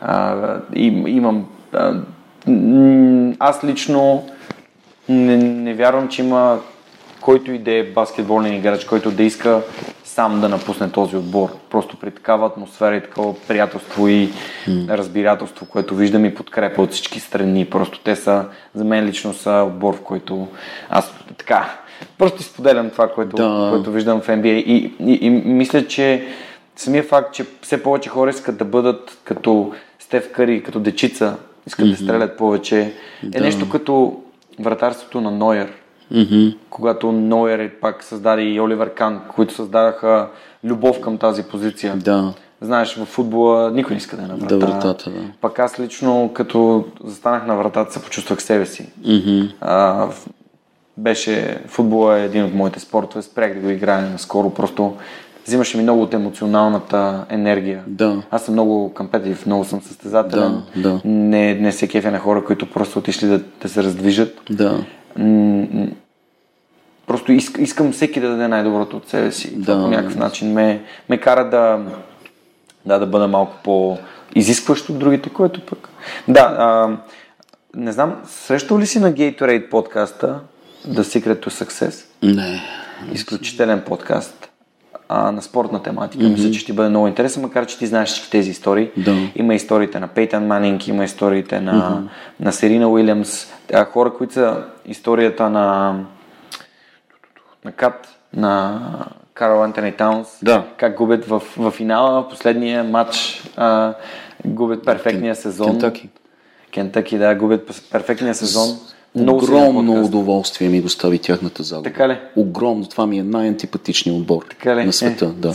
С най-антипатичния треньор а, Калипари, mm-hmm. с а, страшно много а, проблеми. Но това е друга тема. Да. Но този да. подкаст много ще ти хареса. Да да. а, защото разказва по много, много интересен начин историите. историите. Аз, когато а, нашия приятел Петър Георгиев започна а, да прави Вик, а, Виктория да, да, да. и се чухме. Аз си спомням, да. това беше октомври месец миналата година, аз бях да. във Варна за операция на очите. Да. И той ми се обади и каза, ти правиш подкаст, кажи ми, аз му казах, виж, и слушай този подкаст. Да. И голяма част от начина, по който той е направил Виктория, mm-hmm. е адаптация на това, което той е чул. Да, да, да. Интрото. Да, историята, историята начинът по който разказва. Да, но, той го прави по неговия начин. Да, да. И, и му се възхищавам и съм благодарен за контакта с теб. Да. А, Пешо се надявам, че скоро ще го интервюрам и него и той един а, супер футболен фен а, и наскоро дори се видяхме. Аз с избрат му доста, доста общувам. Изключителни момчета, много им се радвам. Много са готини. Да. Много са готини. Не знам, Ники познаваш ли? Не, но съм чувал. Да, да даже бях в... А, гледах матч тук преди няколко месеца, последните матчове на, на Витоша в А група. А, това, което исках да питам, има ли подкасти, които следиш? В епизода с а, Примиров, Непримиримите, да. а, сподели няколко подкаста, които слушаш. Има да. ли подкасти, които би, би обърнал внимание? Само да ти кажа, че в четвъртък ще присъствам на живо да. на събитие на създателя на Radio Lab в Сериозно? София. Браво! И аз съм изключително щастлив, защото за мен е много важно България да стават все повече подкасти. Mm-hmm, mm-hmm. Защото тази екосистема ни е нужна. Да, да. Нужна ни е и ще се радвам на всеки, който има желание да направи подкаст, просто да ме потърси mm-hmm. и да му помогна да, да, да, развива, да развива собствения си начин, защото всяка една ниша има нужда от подкаст. Да. И то ам, подкаст, който, както ти каза, създава качествено съдържание. Да, да. Не, е много хубаво. Защо ще идва Radio Lab идва в България? Защо? Ами, Просто за... по покана? Не знам, мисля, че е по покана на Асоциацията на европейските журналисти и Браво. там Америка for България също спонсорира самото събитие. А, то е платено събитие, даже интересът е бил толкова голям, че са направили две групи от хора. Прекрасно. Има, между другото, има, има доста подкасти в България, да. които се развиват, което е супер, освен... О, да, да. Аз и, аз и Миро най-вече разказвам историите на, на, да. на вдъхновяващи хора. Да. Супер добри отношения сме, както видя. Съвсем случайно се, се видяхме да. там с него. А, даже не знаех, че ще идва. Мисля, че ето самия факт, че ние с него сме супер добри отношения. Той е пейтриан на моя подкаст, изключително да. съм му признателен. А, моля те, сподели какво слушаш ти, за да може и хората да, да, да почерпят. Um... Значи първо да ти кажа, че понеже познавам горе-долу нашия менталитет, вие сега сте общо взето една шепа хора, които правят подкастинг, но аз знам, не, не просто съм сигурен, знам, че до година-две ще има хиляди, може би десетки хиляди български подкасти. Просто така, така сме устроени, българите. Ще има страшно много. И повечето няма да бъдат хубави. Но а, ще има количество и ти знаеш, когато има количество, ще има и качество. Ще има и много качествени. А, та, исках просто да споделя тази мисъл за много, много подкастинги слушам. Radio Lab е един от тях. А, аз имам забележки към Radio Lab. А, имам все по-трудно ми е да го слушам Radio Lab. Ще ти кажа защо. А, след малко. Нали, той е така, може би един от най-най-успешните за всички времена подкастинги, естествено. А, а, слушам, естествено слушам и на Джо Роган подкастинга, макар че а, той често изпада в... А, отива в посоки, нали, той обича конспиративни теории понякога, а, кани често хора, които са много противоречиви личности и те самите са защитници на, на конспиративни теории. А, също така Джо Роган а, странно ми е това, че когато той кани такива противоречиви личности, той винаги някак си заема тяхната страна. Независимо да кажем дали са леви или десни, дали са расисти или антирасисти, той някакси винаги застава лекичко на тяхната страна и като че ли се бои да им зададе неудобния въпрос, нали, очевидния въпрос. Много често, като че ли се бои, понякога го прави. Но а, слушам неговия подкастинг все още а, и човек може много да, да научи от, а, от а, неговия подкастинг, защото той кани понякога и е невероятно енциклопедични хора.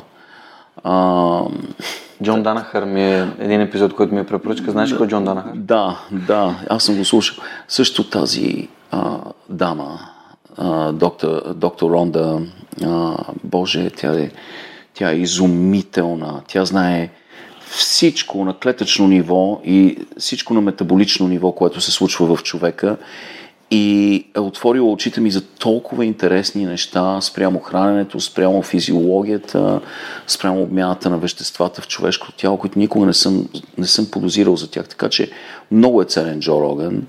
А, е друг въпрос, че е 3 часа и трябва малко сериозно усилие, нали, за да изслушаш 3 часа.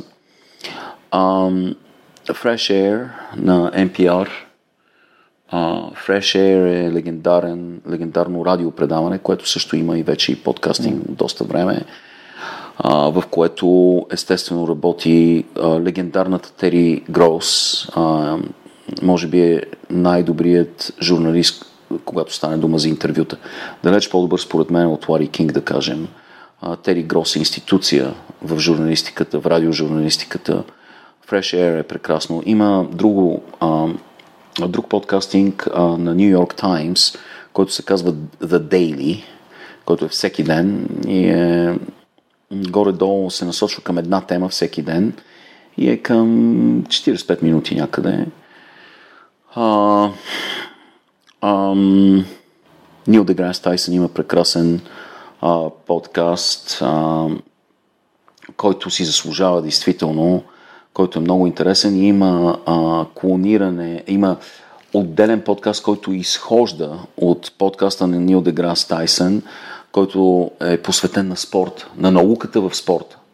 И а, подхожда към спорта от гледна точка на различни видове науки, който е много-много интересен. А, в началото, в самото начало на подкастинг, когато хората дори не знаеха какво е подкастинг, аз ги открих много-много рано – когато имаше пет подкаста в целия свят. Нали? А, и още тогава започнах да слушам. Един от първите, е, е, един от малкото, които бяха на разположение, беше просто едно радиопредаване, сутрешно радиопредаване, което продължава 3 часа всяка сутрин само в един град, Филаделфия. Yeah. То се казва Престън Стив шоу.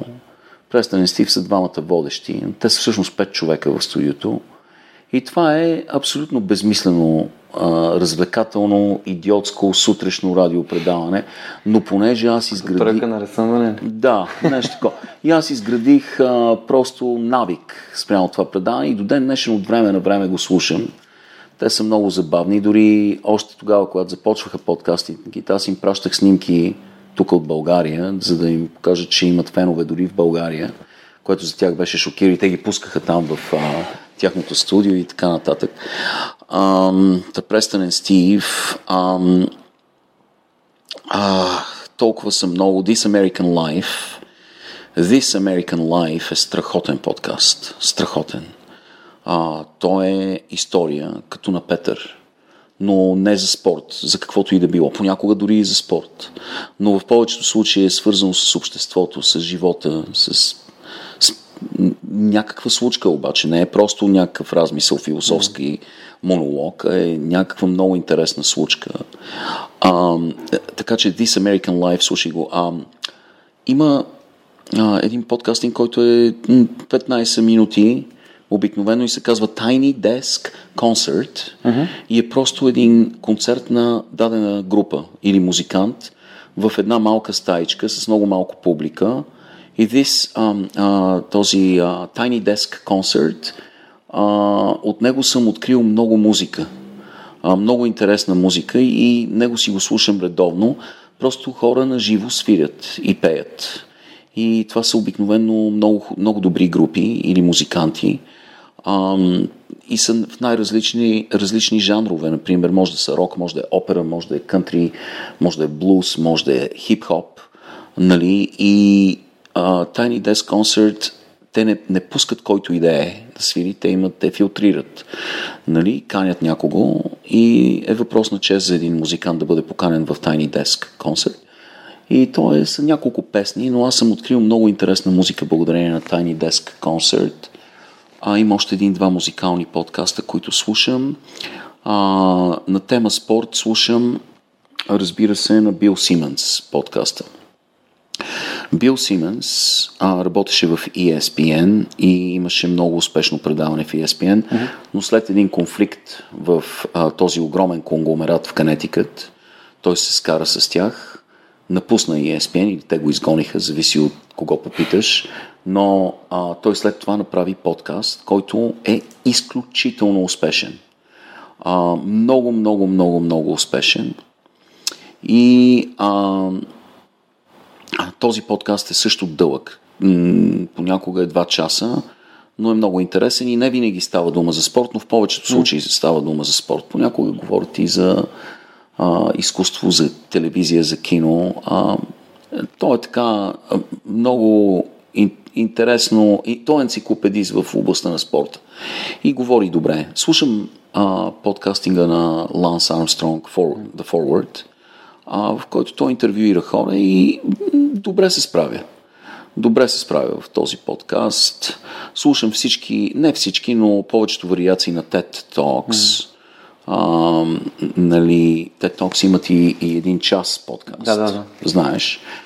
TED, TED Radio Hour се казва, а, но както слушам и а, TED Talks Daily, нали, които са кратки и аз не, не свалям видео, видеоматериалите, защото го има под формата на видео, може да го гледаш на телефона си, а, може да го сваляш и като аудио, но аз карам много кола всеки ден. Това ще те питам, да, кога слушаш? Да, слушам непрекъснато. А, слушам докато един час на отиване, един час на връщане в колата. Също слушам докато тичам на пътека, слушам докато разхождам кучето един час всяка вечер и аз работя на компютър. Голяма част от работата ми е свързана с работа на компютър, веб дизайн, социал медиа, такива неща, графичен дизайн много. И работата ми е от такова естество, че не винаги изисква участието на мозъчните клетки. Аз мога да раздвоя съзнанието си и да слушам и да работя едновременно. Mm. Така че слушам, поемам огромно количество подкастинги. А, друг подкастинг, който слушам е Свръхчовекът. А, и Непримиримите, естествено, и а, естествено и Виктория. Нали? А, много, много са, а, прекалено много станаха по... Аз а, дори не намирам, по едно време слушах дори на Майкъл Рапапорт, подкаста на този дегенерат. А, Кой е Майкъл Рапапорт? Майкъл Рапапорт е актьор, а, който според мен не е съвсем с всичкия си, но е изключително забавен а, в подкастинга си и този човек няма никакъв филтър, говори каквото му падне и а, по едно време а, просто неговото а, без, безотговорно отношение към форума, който му е предоставен, ме караше да го слушам, за да видя докъде ще стигне. Okay. Но те вече го махнаха, а той влезна, а, ти знаеш, м- че бе създаден наскоро конгломерат от подкастинги, mm-hmm. за който трябва да си купиш абонамент. А, бяха включени, а, да кажем, 20 подкастинга, не повече, може би стотина подкастинга, в нещо като Netflix на подкастингите. Luminary, мисля, че се казва този Netflix на подкастинги. И той влезна, беше поканен, тъй като е много популярен, влезна в този конгломерат от подкастинги и вече трябва да си плащаш а, на месец абонамент, както за Netflix. Mm-hmm. Трябва да плащаш абонамент и аз отказах, нали? Казах, няма да го слушам пък. А, има подкастинг, който е страшно популярен за секс, който се казва, той е от две гаджета. А, две гаджета, а, които са се сетили, а, че има огромна аудитория за взаимоотношения и секс А, и те, те са момичета и говорят предимно от гледна точка на жената. Guys, guys, guys we fucked, се казва. Да, да, guys we fucked, да, да, да. А, то, да, аз го слушах този подкаст и известно време. Те канят и много мъже, нали? И влизат в откровен разговор и от гледна точка, от мъжката гледна точка за взаимоотношения и секс и така нататък. Guys we fucked. И The Guys We Fucked е страшно популярен подкаст. Страшно да. популярен и се слуша много. Естествено, повечето от жени, нали, но е но е доста графичен, нали? В смисъл... Да. Там вече можеш да очакваш доста вулгарни неща. Да. А, но в същото време е интересен. Те са... Те са комедиантки. Те са бивши комедиантки на сцена, така че те знаят как да говорят и как да го направят да е забавно и интересно. Да. А... Та самата тема е провокативна. Да, да. Най-успешните подкастъри са бивши комедианти. Mm. Хора, които са правили стендап комеди, като Адам Корола. Mm. Нали... Маджо Роган си е, той си журналист. Сега да, но той започна като стендап комедиен през 90-те години. А, да, даже... той върна стендап комедиен. Да, даже той всъщност стана известен с една а, а, песен. А, това го из, извади а, на сцената. Той, той изпя една а, песен на сцена, а, такава комеди, сон, която се казва Вудо Понени. Вудо Понени. И с тази водопонени беше побъркал цяла Америка, всички водопонени, водопонени. И а, да. Това ми напомня на един а, комедиант, Ръсъл Питърс. Да, Расъл Той, Питърс. Който има такава комедия за понани, Да, дето да. разказва баща си как е бил болен. Това е Да. един от най-любимите ми скетчове, дето съм падал под стола Да, от смях. да. А, какво ти има, нали? What, what's the matter with your son? Oh, dad, I need a понани. Да. Расъл Питърс не е австралиец по происход? Не мога да си спомня. Ръсъл Питърс е канадец. Канадец, канадец, извинявам се. Като да. по происход е индиец. Да, да. Той е такъв с а, акцента. С акцента, да. Е. Добре, а, супер, добре, списка е доста дълъг. Аз ще да. го запиша. Дай да, да, да си кажем няколко приказки за книги, защото ние вече супер сладко си говорим вече почти 2 часа. Да. А, няколко пъти бяхме много близо да зачеркнем готините книги. Ти каза, спомена няколко. Не знам дали препоръчваш на изтока трая и война и мир, но Да. а, аз тук да започна препоръките скривате на щастието. Е, да, бе, да. Кажи, кои книги си ти помогнали много да научиш нещо или Да. според теб биха помогнали на другите хора? Да, а, аз а, смятам на изток от рая за своята любима книга а, и а, ти също би я харесал много. В нея присъства една... а, Стайнбек. Да, Стайнбек. А, нали, тя има паралели с а, някои библейски притчи или с основната нишка в, в Библията. А, някои от характерите, някои от образите са директно дори и по име. А, можеш да, да намериш техния екви, библейски еквивалент. А, но в тази книга е засегна, са засегнати много-много от ам, а, основните човешки ценности и нещата, които осмислят живота а, и нещата, които отричат живота. И тази книга някакси те оставя сам да правиш изводи, но те насочва по много-много хитър начин към тези изводи. И в нея присъства една много особена дума. Ти си чувал Тим Шел. Думата Тим Шел. Това е дума от иврит, а, която означава, тя е малко непреводима, но хайде, може да я преведем като ти можеш. Ти можеш. Не мога да си представя по-подходящ, по-подходящо послание за подкаст като свръх човека от посланието ти можеш. Ам, непременно това е книга, която всеки човек трябва да прочете. А, аз харесвам всички книги на Стайнбек, но тази безспорно е а, изумителна, изумителна книга, която а, според мен е най-хубавата книга, която съм чел.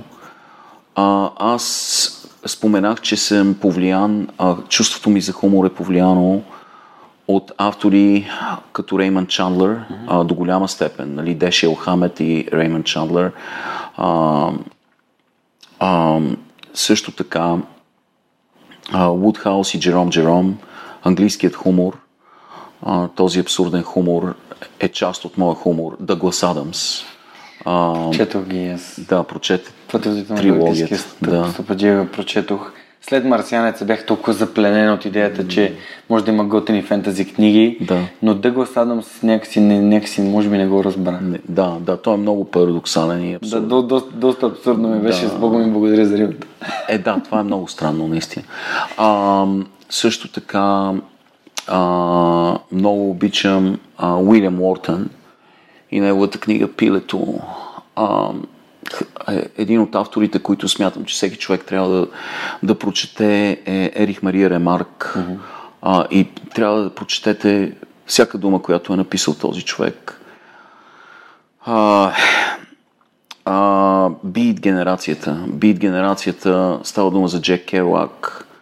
А, става дума за... А, а, а не искам... Не знам дали трябва да говорим за Голия обяд и Уилям С. А, защото той е толкова странен и особен и нелинеен и безумен, но от към речник и богатство на езика и откачено лутане на мисълта, той е много интересен. Уилям С. Бъроуз ми беше съсед, между другото. Той живя, до, до смъртта си живя наблизо до моя дом и съм го виждал, съм го срещал често. Ам, Кен Кейси, а, също така Джек Керуак споменахме. Спомена, да. А, по пътя Хаксли. Ам, а, но да, бит генерацията си заслужава човек да потъне в нея. Роберт Пърсик, всъщност той има един шедьовър, нали, Зени изкуството да се поддържа мотоциклет, а, който според това е най-продаваната книга на философска книга в историята на човечеството, нали, с най-много продадени екземпляри. А, от а, руските автори а, не обичам Толстой, не обичам Достоевски. А,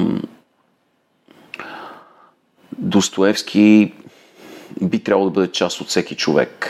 А, понеже нали, учих в руска гимназия и имам поглед върху руският език и съм ги изчел всичките в оригинал естествено, но аз харесвам и поезията на Есенин и Лермонтов. Пушкин, разбира се. Обичам Николай Гогол, обичам драматургията. А, имам малко нестандартен отговор на този въпрос в самия край. Ще ти го, ще ти го кажа. Ам, но а, също така обичам много а, Ярослав Хашек и Швейк. А, една от най-любимите ми книги е Пипи Дългото чорапче. А, това, е, това е книга, която чета дори до днес от време на време. И намирам нови неща в нея. Естествено, Мечо Пух също е една от великите книги на нашето време. А, на всяко време. А, Оскар Уайлд много го обичам, защото а, неговия хумор е толкова филигранен и наситен със сарказъм, а, че той е автентичен във всяка една епоха. Той е актуален във всяка една епоха. Харесва ми хумора му и въображението му. А, Шекспир е много, много труден за четене, но а, той, архитектурата на неговите, на неговите произведения е много нестандартна и единствена по рода си.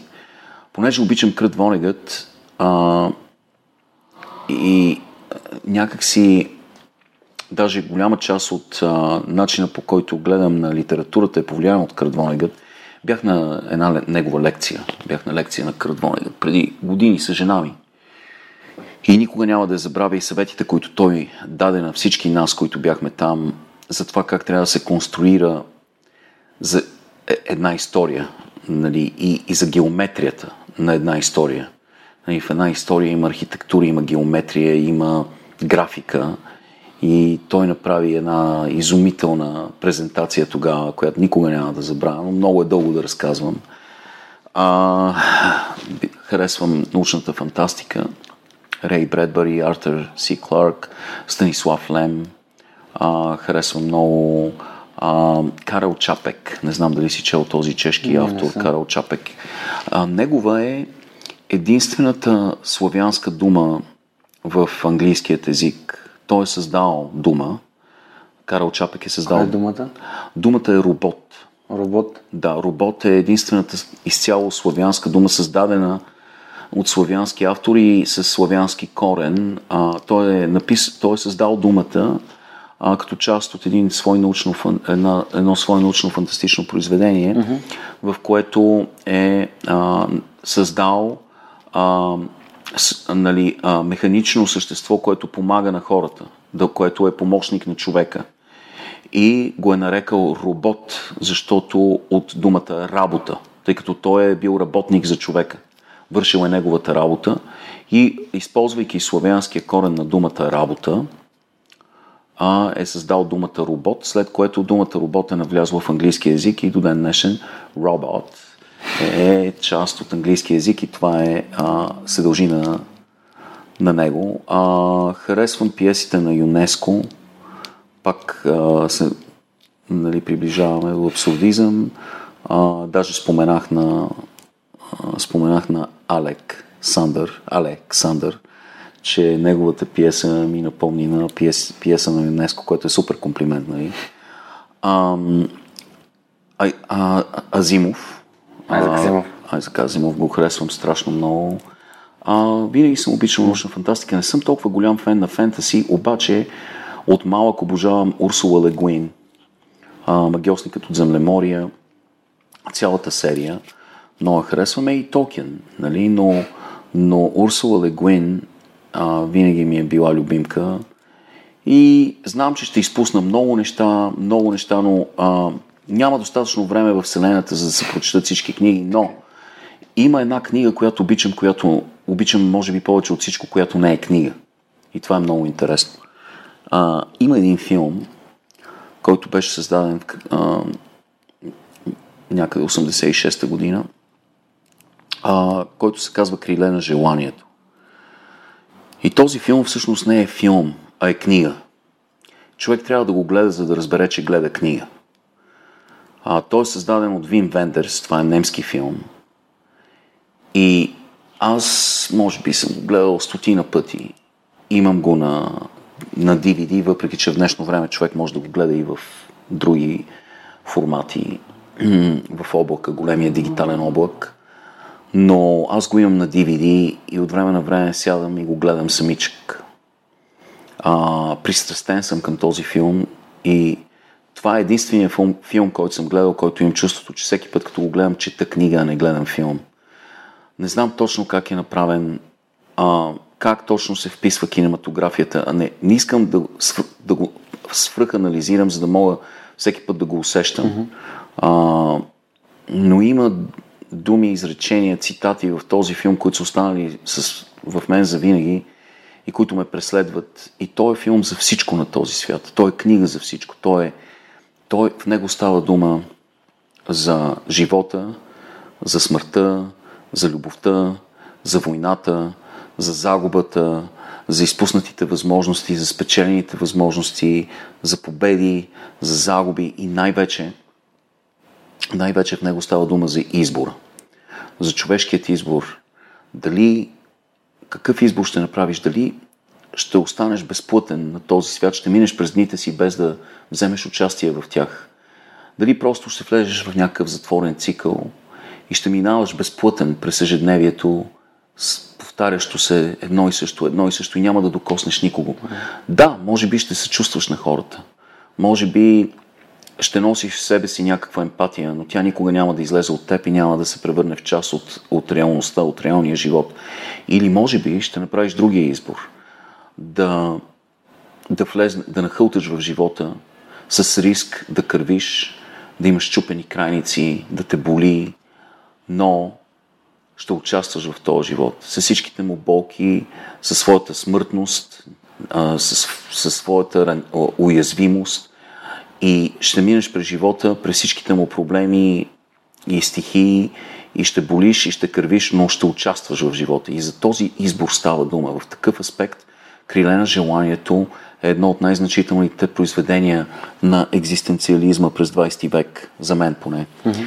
И си заслужава да бъде гледан от всеки човек, но не знам в днешно време дали е възможно човек да седне сам и да изгаси лампата, и да си изключи мобифона и, и да гледа да гледа такъв филм. И това е и проблема ми с Radio Lab. И ще ти кажа защо е проблем.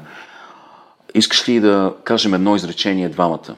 Да кажем, Добре. аз държа една чаша кафе в момента, една картонена чаша, в която няма кафе. И нека кажем следното изречение. В тази картонена чаша няма кафе. Добре. Обаче, аз ще казвам първата дума, ти следващата, след това аз. Добре. Така че всяка втора дума я казваш ти. Окей. Запомни ли го? В тази Да. картонена чаша няма кафе. В Тази картонена чаша. няма Кафе. това е всеки епизод на Radio Lab. Всеки епизод. Те са разбрали едно нещо, че тази генерация, която в момента съществува, не е в състояние да се конце- концентрира.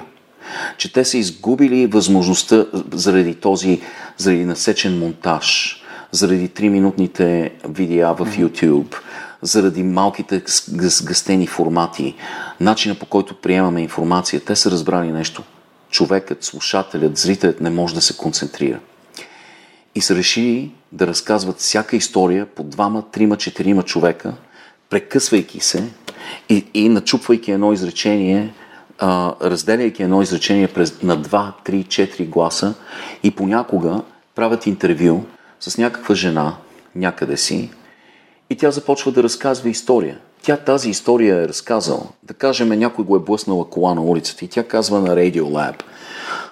Минал тук един камион и за наша изненада удари човека и той умря. Те го имат това изречение. Radio Lab го има това изречение. То само по себе си е динамично изречение и разказва една история в едно изречение. Нали? Но те се отнасят с назидателност към нас, към слушателите. И не ни вярват, нямат ни доверие, че ние имаме умствения капацитет да поемем това изречение без да, да сменим канала. Затова те спират жената, тя започва да разказва история, тя казва, мина от тук един камион и водещия на Radio Lab завършва изречението. Казва, и той удари човека и след това се връщат към нея и тя казва, и той умря. Така, те действително ти задържат вниманието. И може би за това са толкова успешни. Защото хората дори не си дават сметка, че те го правят този номер. Това не знам дали са се консултирали с психолози, нали, дали са, просто са го разбрали от само себе си, но мене самият някак си ме обижда това. И, и въпреки, че страхотни са посланията и историите, които разказват, аз разказах една от техните истории наскоро по телевизията за момиченцето, единственият човек оцелял от, от бяс, нали, Да, който да, аз го научих от тях. А, но някак си ме вбесява факта, че те нямат ми доверие. Нямат доверие на моят интелект, нямат доверие а, на моят фокус, нали? Ня, не вярват, че аз мога да се фокусирам достатъчно. И виж сега, те може би са прави. Може би са прави. Може би нямаше да бъдат толкова успешни, ако просто разказваха историите, без да се прибягват до този трик. Нали? Това е малко, това е акробатика. А, обърни внимание обаче следващия път, когато слушаш Lab. Повечето хора дори не го забелязват а, този монтаж. Но, но мене толкова почнах аз да му обръщам внимание, че почна да ме дразни. и нямам търпение да престанат да го правят. да. Ти си професионалист жанра и Е, се не, пред теб. Да. Добре, а, аз от самото начало имам един въпрос, който тук съм си записал Да. и който ми направи изключително впечатление. Ти разказваш за бащата на Кедра. Mm-hmm. А, и съответно за неговия богат речник. Да. И аз като човек, който искам да имам по-богат речник и да имам повече а, как да кажа, инструменти в Да. джоба си, с които да създавам и разказвам да. увлекателни истории. Какъв е твоят съвет към хората, които искат да, да изградят един по-богат речник, който да използват в, в писането или в разговора в думите си? Да, речника човек трябва да разбере, че е динамична система. Повечето неща около нас в природата, в света, в човека са системи. Те са комбинация от много неща. И езикът е система. А, и тя не е затворена система. Това е една непрекъснато обогатяваща се и развиваща се огромна и сложна система. И човек просто трябва да е отворен към новото и да търси новите думи, които нахлуват и се образуват в езика. И това е нещо, което пропуснах да ти кажа, може би любимия ми под, подкаст, се казва Webster's Word of the Day. То, то е две минути подкаст. Две минути. Но всеки ден Webster's, речника, ти връчва една дума. Понякога думите ги знаем, но те в рамките на тези 2-3 минути ти дават не само думата, нейното значение и как се използва в едно изречение, но те ти разказват нейната история, нейната етимология. И много често тази история е невероятно интересна. Тя е свързана с средновековието, с рицари, обсада на някаква крепост, понякога е свързана с Китай. Нали, думите имат много неочакван происход. Понякога е свързан с някакъв манастир в Древния Рим. И ти научаваш цяла една изумителна история в рамките на тези 2-3 минути за една дума. И когато една дума навлезе в твой речник по този начин, ти не можеш да я забравиш. Защото знаеш не само механично думата, но и нейната история. А, и така думите оживяват. И знаеш какво е анимизмът? Не. Анимизмът е, може би, първата религия, която съществува в човечеството. Анимизмът, според анимизмът, всяко нещо на този свят има душа. Тази маса, този микрофон, този камък, листата, дърветата, дори думите имат душа, според анимизмът. А, и аз а, обичам да се шегувам, че анимизмът, базирано на това, не е само първата религия, може би първата поезия, защото това е много поетично нали, вярване. Но а, Webster's Word of the Day, това е подкаст всеки ден, две минути, кара думите да оживяват и да ви вярваш, че имат душа, защото той ти разказва откъде са дошли и ти разказва тяхната история и историята на хора, също така, които са свързани, нали, понякога са дошли от думи. Знаеш ли, например, а, думата mesmerize на, на английски? Опиянявам. Да, mesmerized. А, да, като опиянен, като зашеметен. Значи, тази дума се дължи на Месмер, който е бил психоаналитик и е бил хипнотист. Месмер, немски а, такъв хипнотист. И той е хипнотизирал хората и е бил страхотна знаменитост, като и от неговото име Месмер се е родила думата Mesmerize, която се е превърнала в нарицателно в Съединените щати. Повечето хора нямат представа. Те казват, oh my god, I, I'm mesmerized. Нали, аз съм зашеметен от тази гледка. Нали, I was mesmerized. Но всъщност те, те ти разказват историята на Месмер, на този хипнотист, който някои хора смятат за шарлатани, други хора за гении и който е хипнотизирал хората, за да, за да проникне в тяхното подсъзнание. Но ето ти да кажем как една дума може да оживее и така да не я забравиш никога. Нали? Така че Webster's Word, Word of the Day, а, ключ към по-богат речник. Трябва човек да чете просто, да, това е да, истина. Да, чете. Да. Добре, супер. Много, много интересно. А, искам да те питам нещо а, преди да, да, да отидем към последния въпрос на епизода. Да. И то е, откъде дойде това с шапката сега? Ами, знаеш какво? значи, преди а, 4-5 години сложих една шапка на главата си и може би за около седмица направо забравих, че е там на главата ми. След това, като я махнах, установих, че не мога да мисля без нея. Тя се превърна в част от мен. Вече само с хирургическа намеса. Да, да кажем на работа, аз ходя, работя в офис и си слагам каскет такъв официален. Имам официален каскет. Но като махна шапката и вече съм изградил някакъв условен рефлекс, не мога да функционирам. Просто не, не мога да функционирам. Ментална котва. Да, именно. Освен това, без да искам, след толкова години, 4-5 години, тя се превърна. И понеже съвпадна с излизането на моите книги, нали, носенето на шапката съвпадна с излизането на моите книги. И случаите, в които нали, има снимки с мене или видео или интервюта, винаги съм шапка. Тя се превърна в нещо като белек бренд. Нали? Yeah. Тя, тя е запазена марка. Аз вече Знаеш ли, аз си дам сметка, хората, ако я махне, няма да ме познаят. Няма да знаят кой съм. Което е супер, защото от време на време, когато я махам, съм инкогнито и хората не, нали, когато трябва бързо да стигна от точка А до точка Б, нали. А, но съвсем, съвсем сериозно, вече шапката е част от мене а, и трябва само сампутация да, да се махне. Супер. Между ти пропусна един подкаст. Твоя собствен. А, да. Не, това е, си е за пропускане, да. Що Wednesday Night Undressed. Да, да, Wednesday Night Undressed. Аз съм слушал, слушал съм един епизод. Беше странно как знаеш, събирате и а къде е ли кой си? Той каза, че дойде след малко да. и как си, как си говорите. Да, да, много непринудено. Това вече с терапевтична гледна точка го правим този подкаст за себе си, за купон, за да се освободим от напрежението на ежедневието. А, нали, събираме се в един бар идеята е такава пет човека на една маса, пиеме бира, ядем пържени картофи и си говорим за каквото ни скимне. И а, амбианса а, на бара, нали, шумът за бара е добре дошъл. Ние не търсим да е тихо, а, ние търсим а, този ефект, а, че сме в бар и че понякога и пияници идват и сядат на масата и почват да говорят с нас и, и въобще не ни пука и той е непринуден, майтъпчийски, безмислен, нищо няма стойностно, което човек да извлече от този подкаст. А, просто това е за тези пет човека е възможност за катарзис и освобождаване от напрежение. И в края на подкаст аз обикновено измислям а, измислен рекламодател, а, реклама, която не съществува. Нали, а, а, и го правя да е смешно, нали, горе-долу, но общо взето това е хумористичен подкастинг и понеже сме 5 човека, имаме само около 50 минути. Mm. Никога няма време един човек да влезне в монолог, както аз влезнах този дълъг монолог днес. И не можем да анализираме нещо на сериозно ниво. А, и обикновено е много повърхностен mm. подкаста и е така за майтап.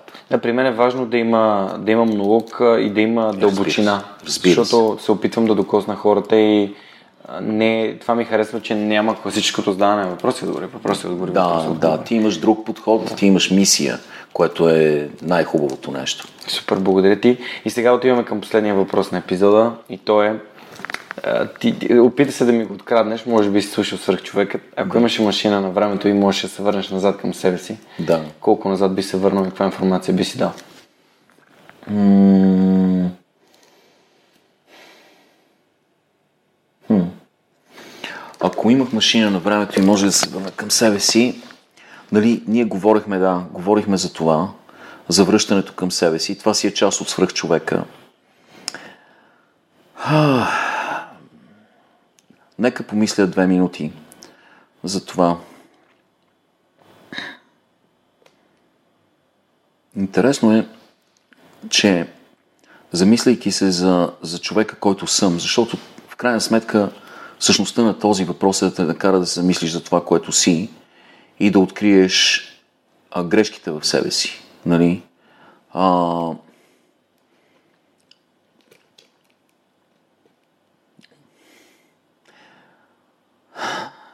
не знам, а, може би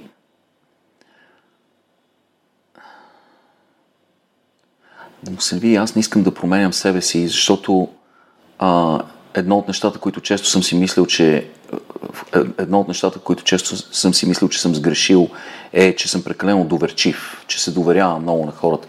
Но ако не бях прекалено доверчив, нямаше да напиша тази книга, нали? нямаше да бъда това, което а, съм аз самия като човек а, и щях да напиша съвсем друга книга. И кой знае дали щеше да бъде кривата на щастието. Може би, ако не бях доверчив, щеше да бъде кривата на нещастието.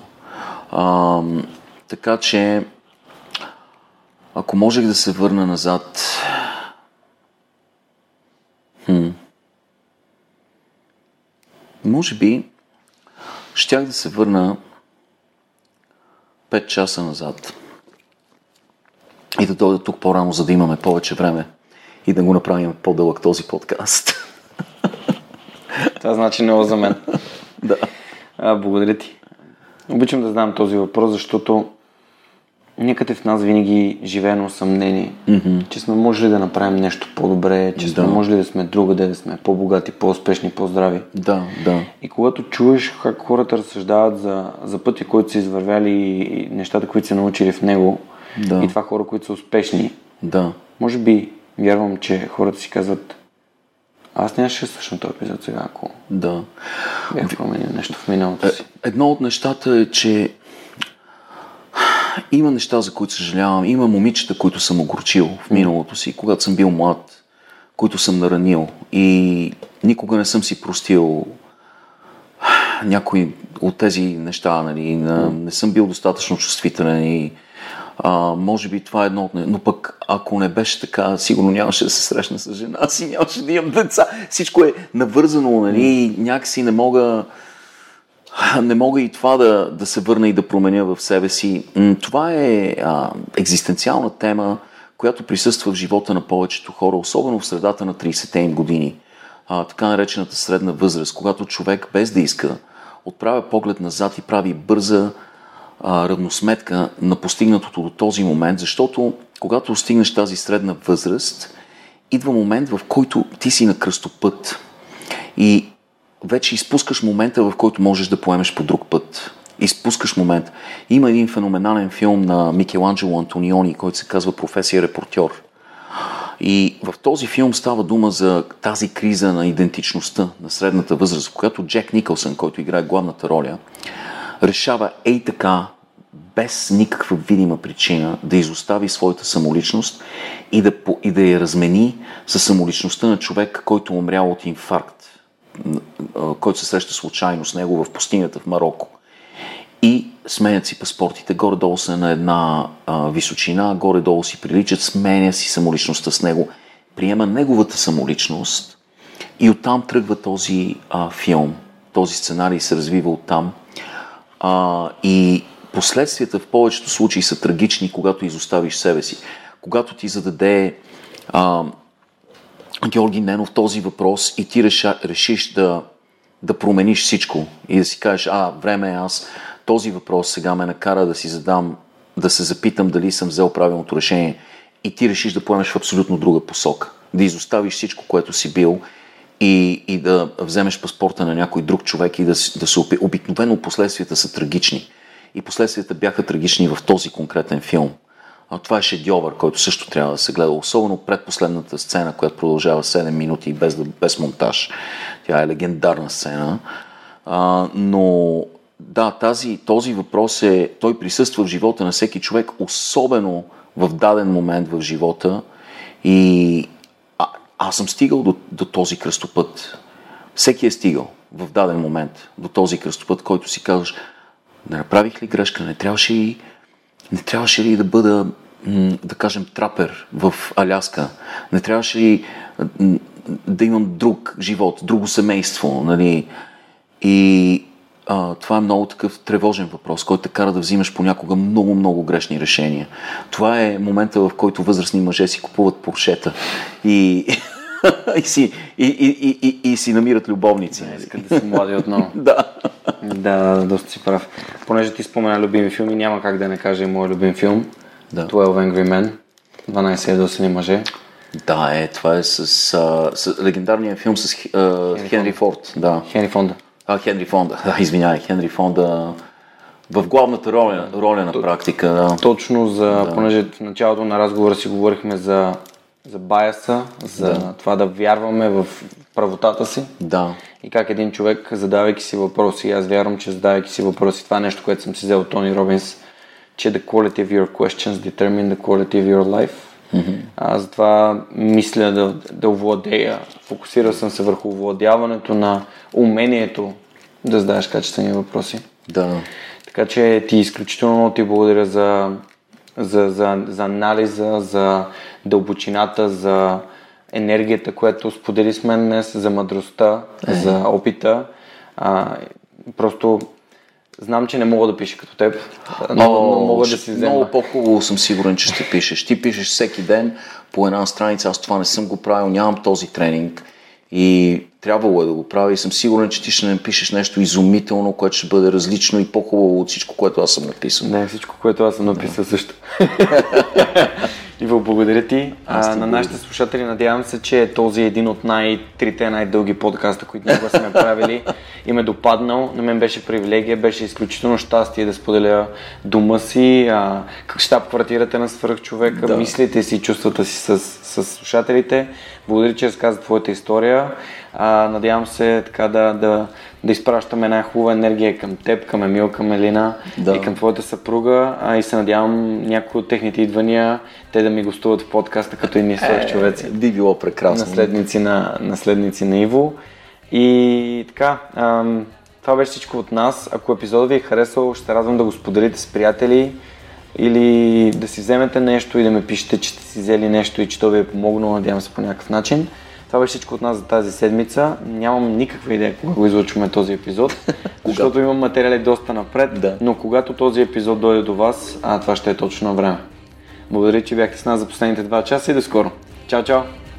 Този епизод достигна до вас благодарение на усилията на екипа и подкрепата на дарителите на свръхчовека.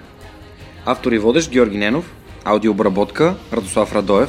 Креатив Анелия Пейчева. Маркетинг Анна Мария Ангелова и Георги Ненов.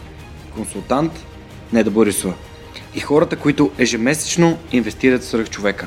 А това са Александър Гиновски, Александър Куманов, Ангел Георгиев, Асен Цветков, Борислав Дончев, Борислав Сандев, Боряна Георгиева, Даниил Петков, Даниел Гошев, Евелина Костадинова, Галин Стефанов, Георги Малчев, Християн Стоилков, Христо Христов, Христо Бакалов, Иван Белчев, Иван Игнатов, Ивайло Янков, Йордан Димитров, Юлиана Андреева, Камен Стойков,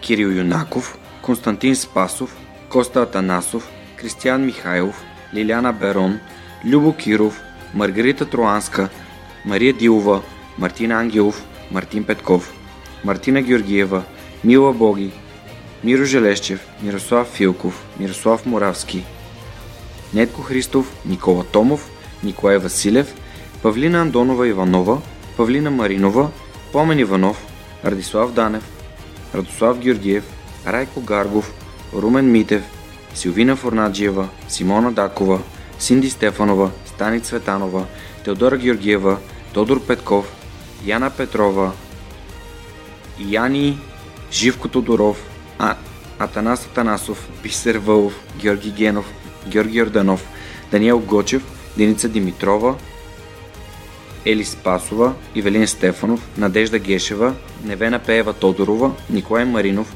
Пламенка Матева, Цветелина Тотева и Катерина Апостола. Благодаря ви, приятели! До следващия епизод на Свърхчовека с Георги Ненов.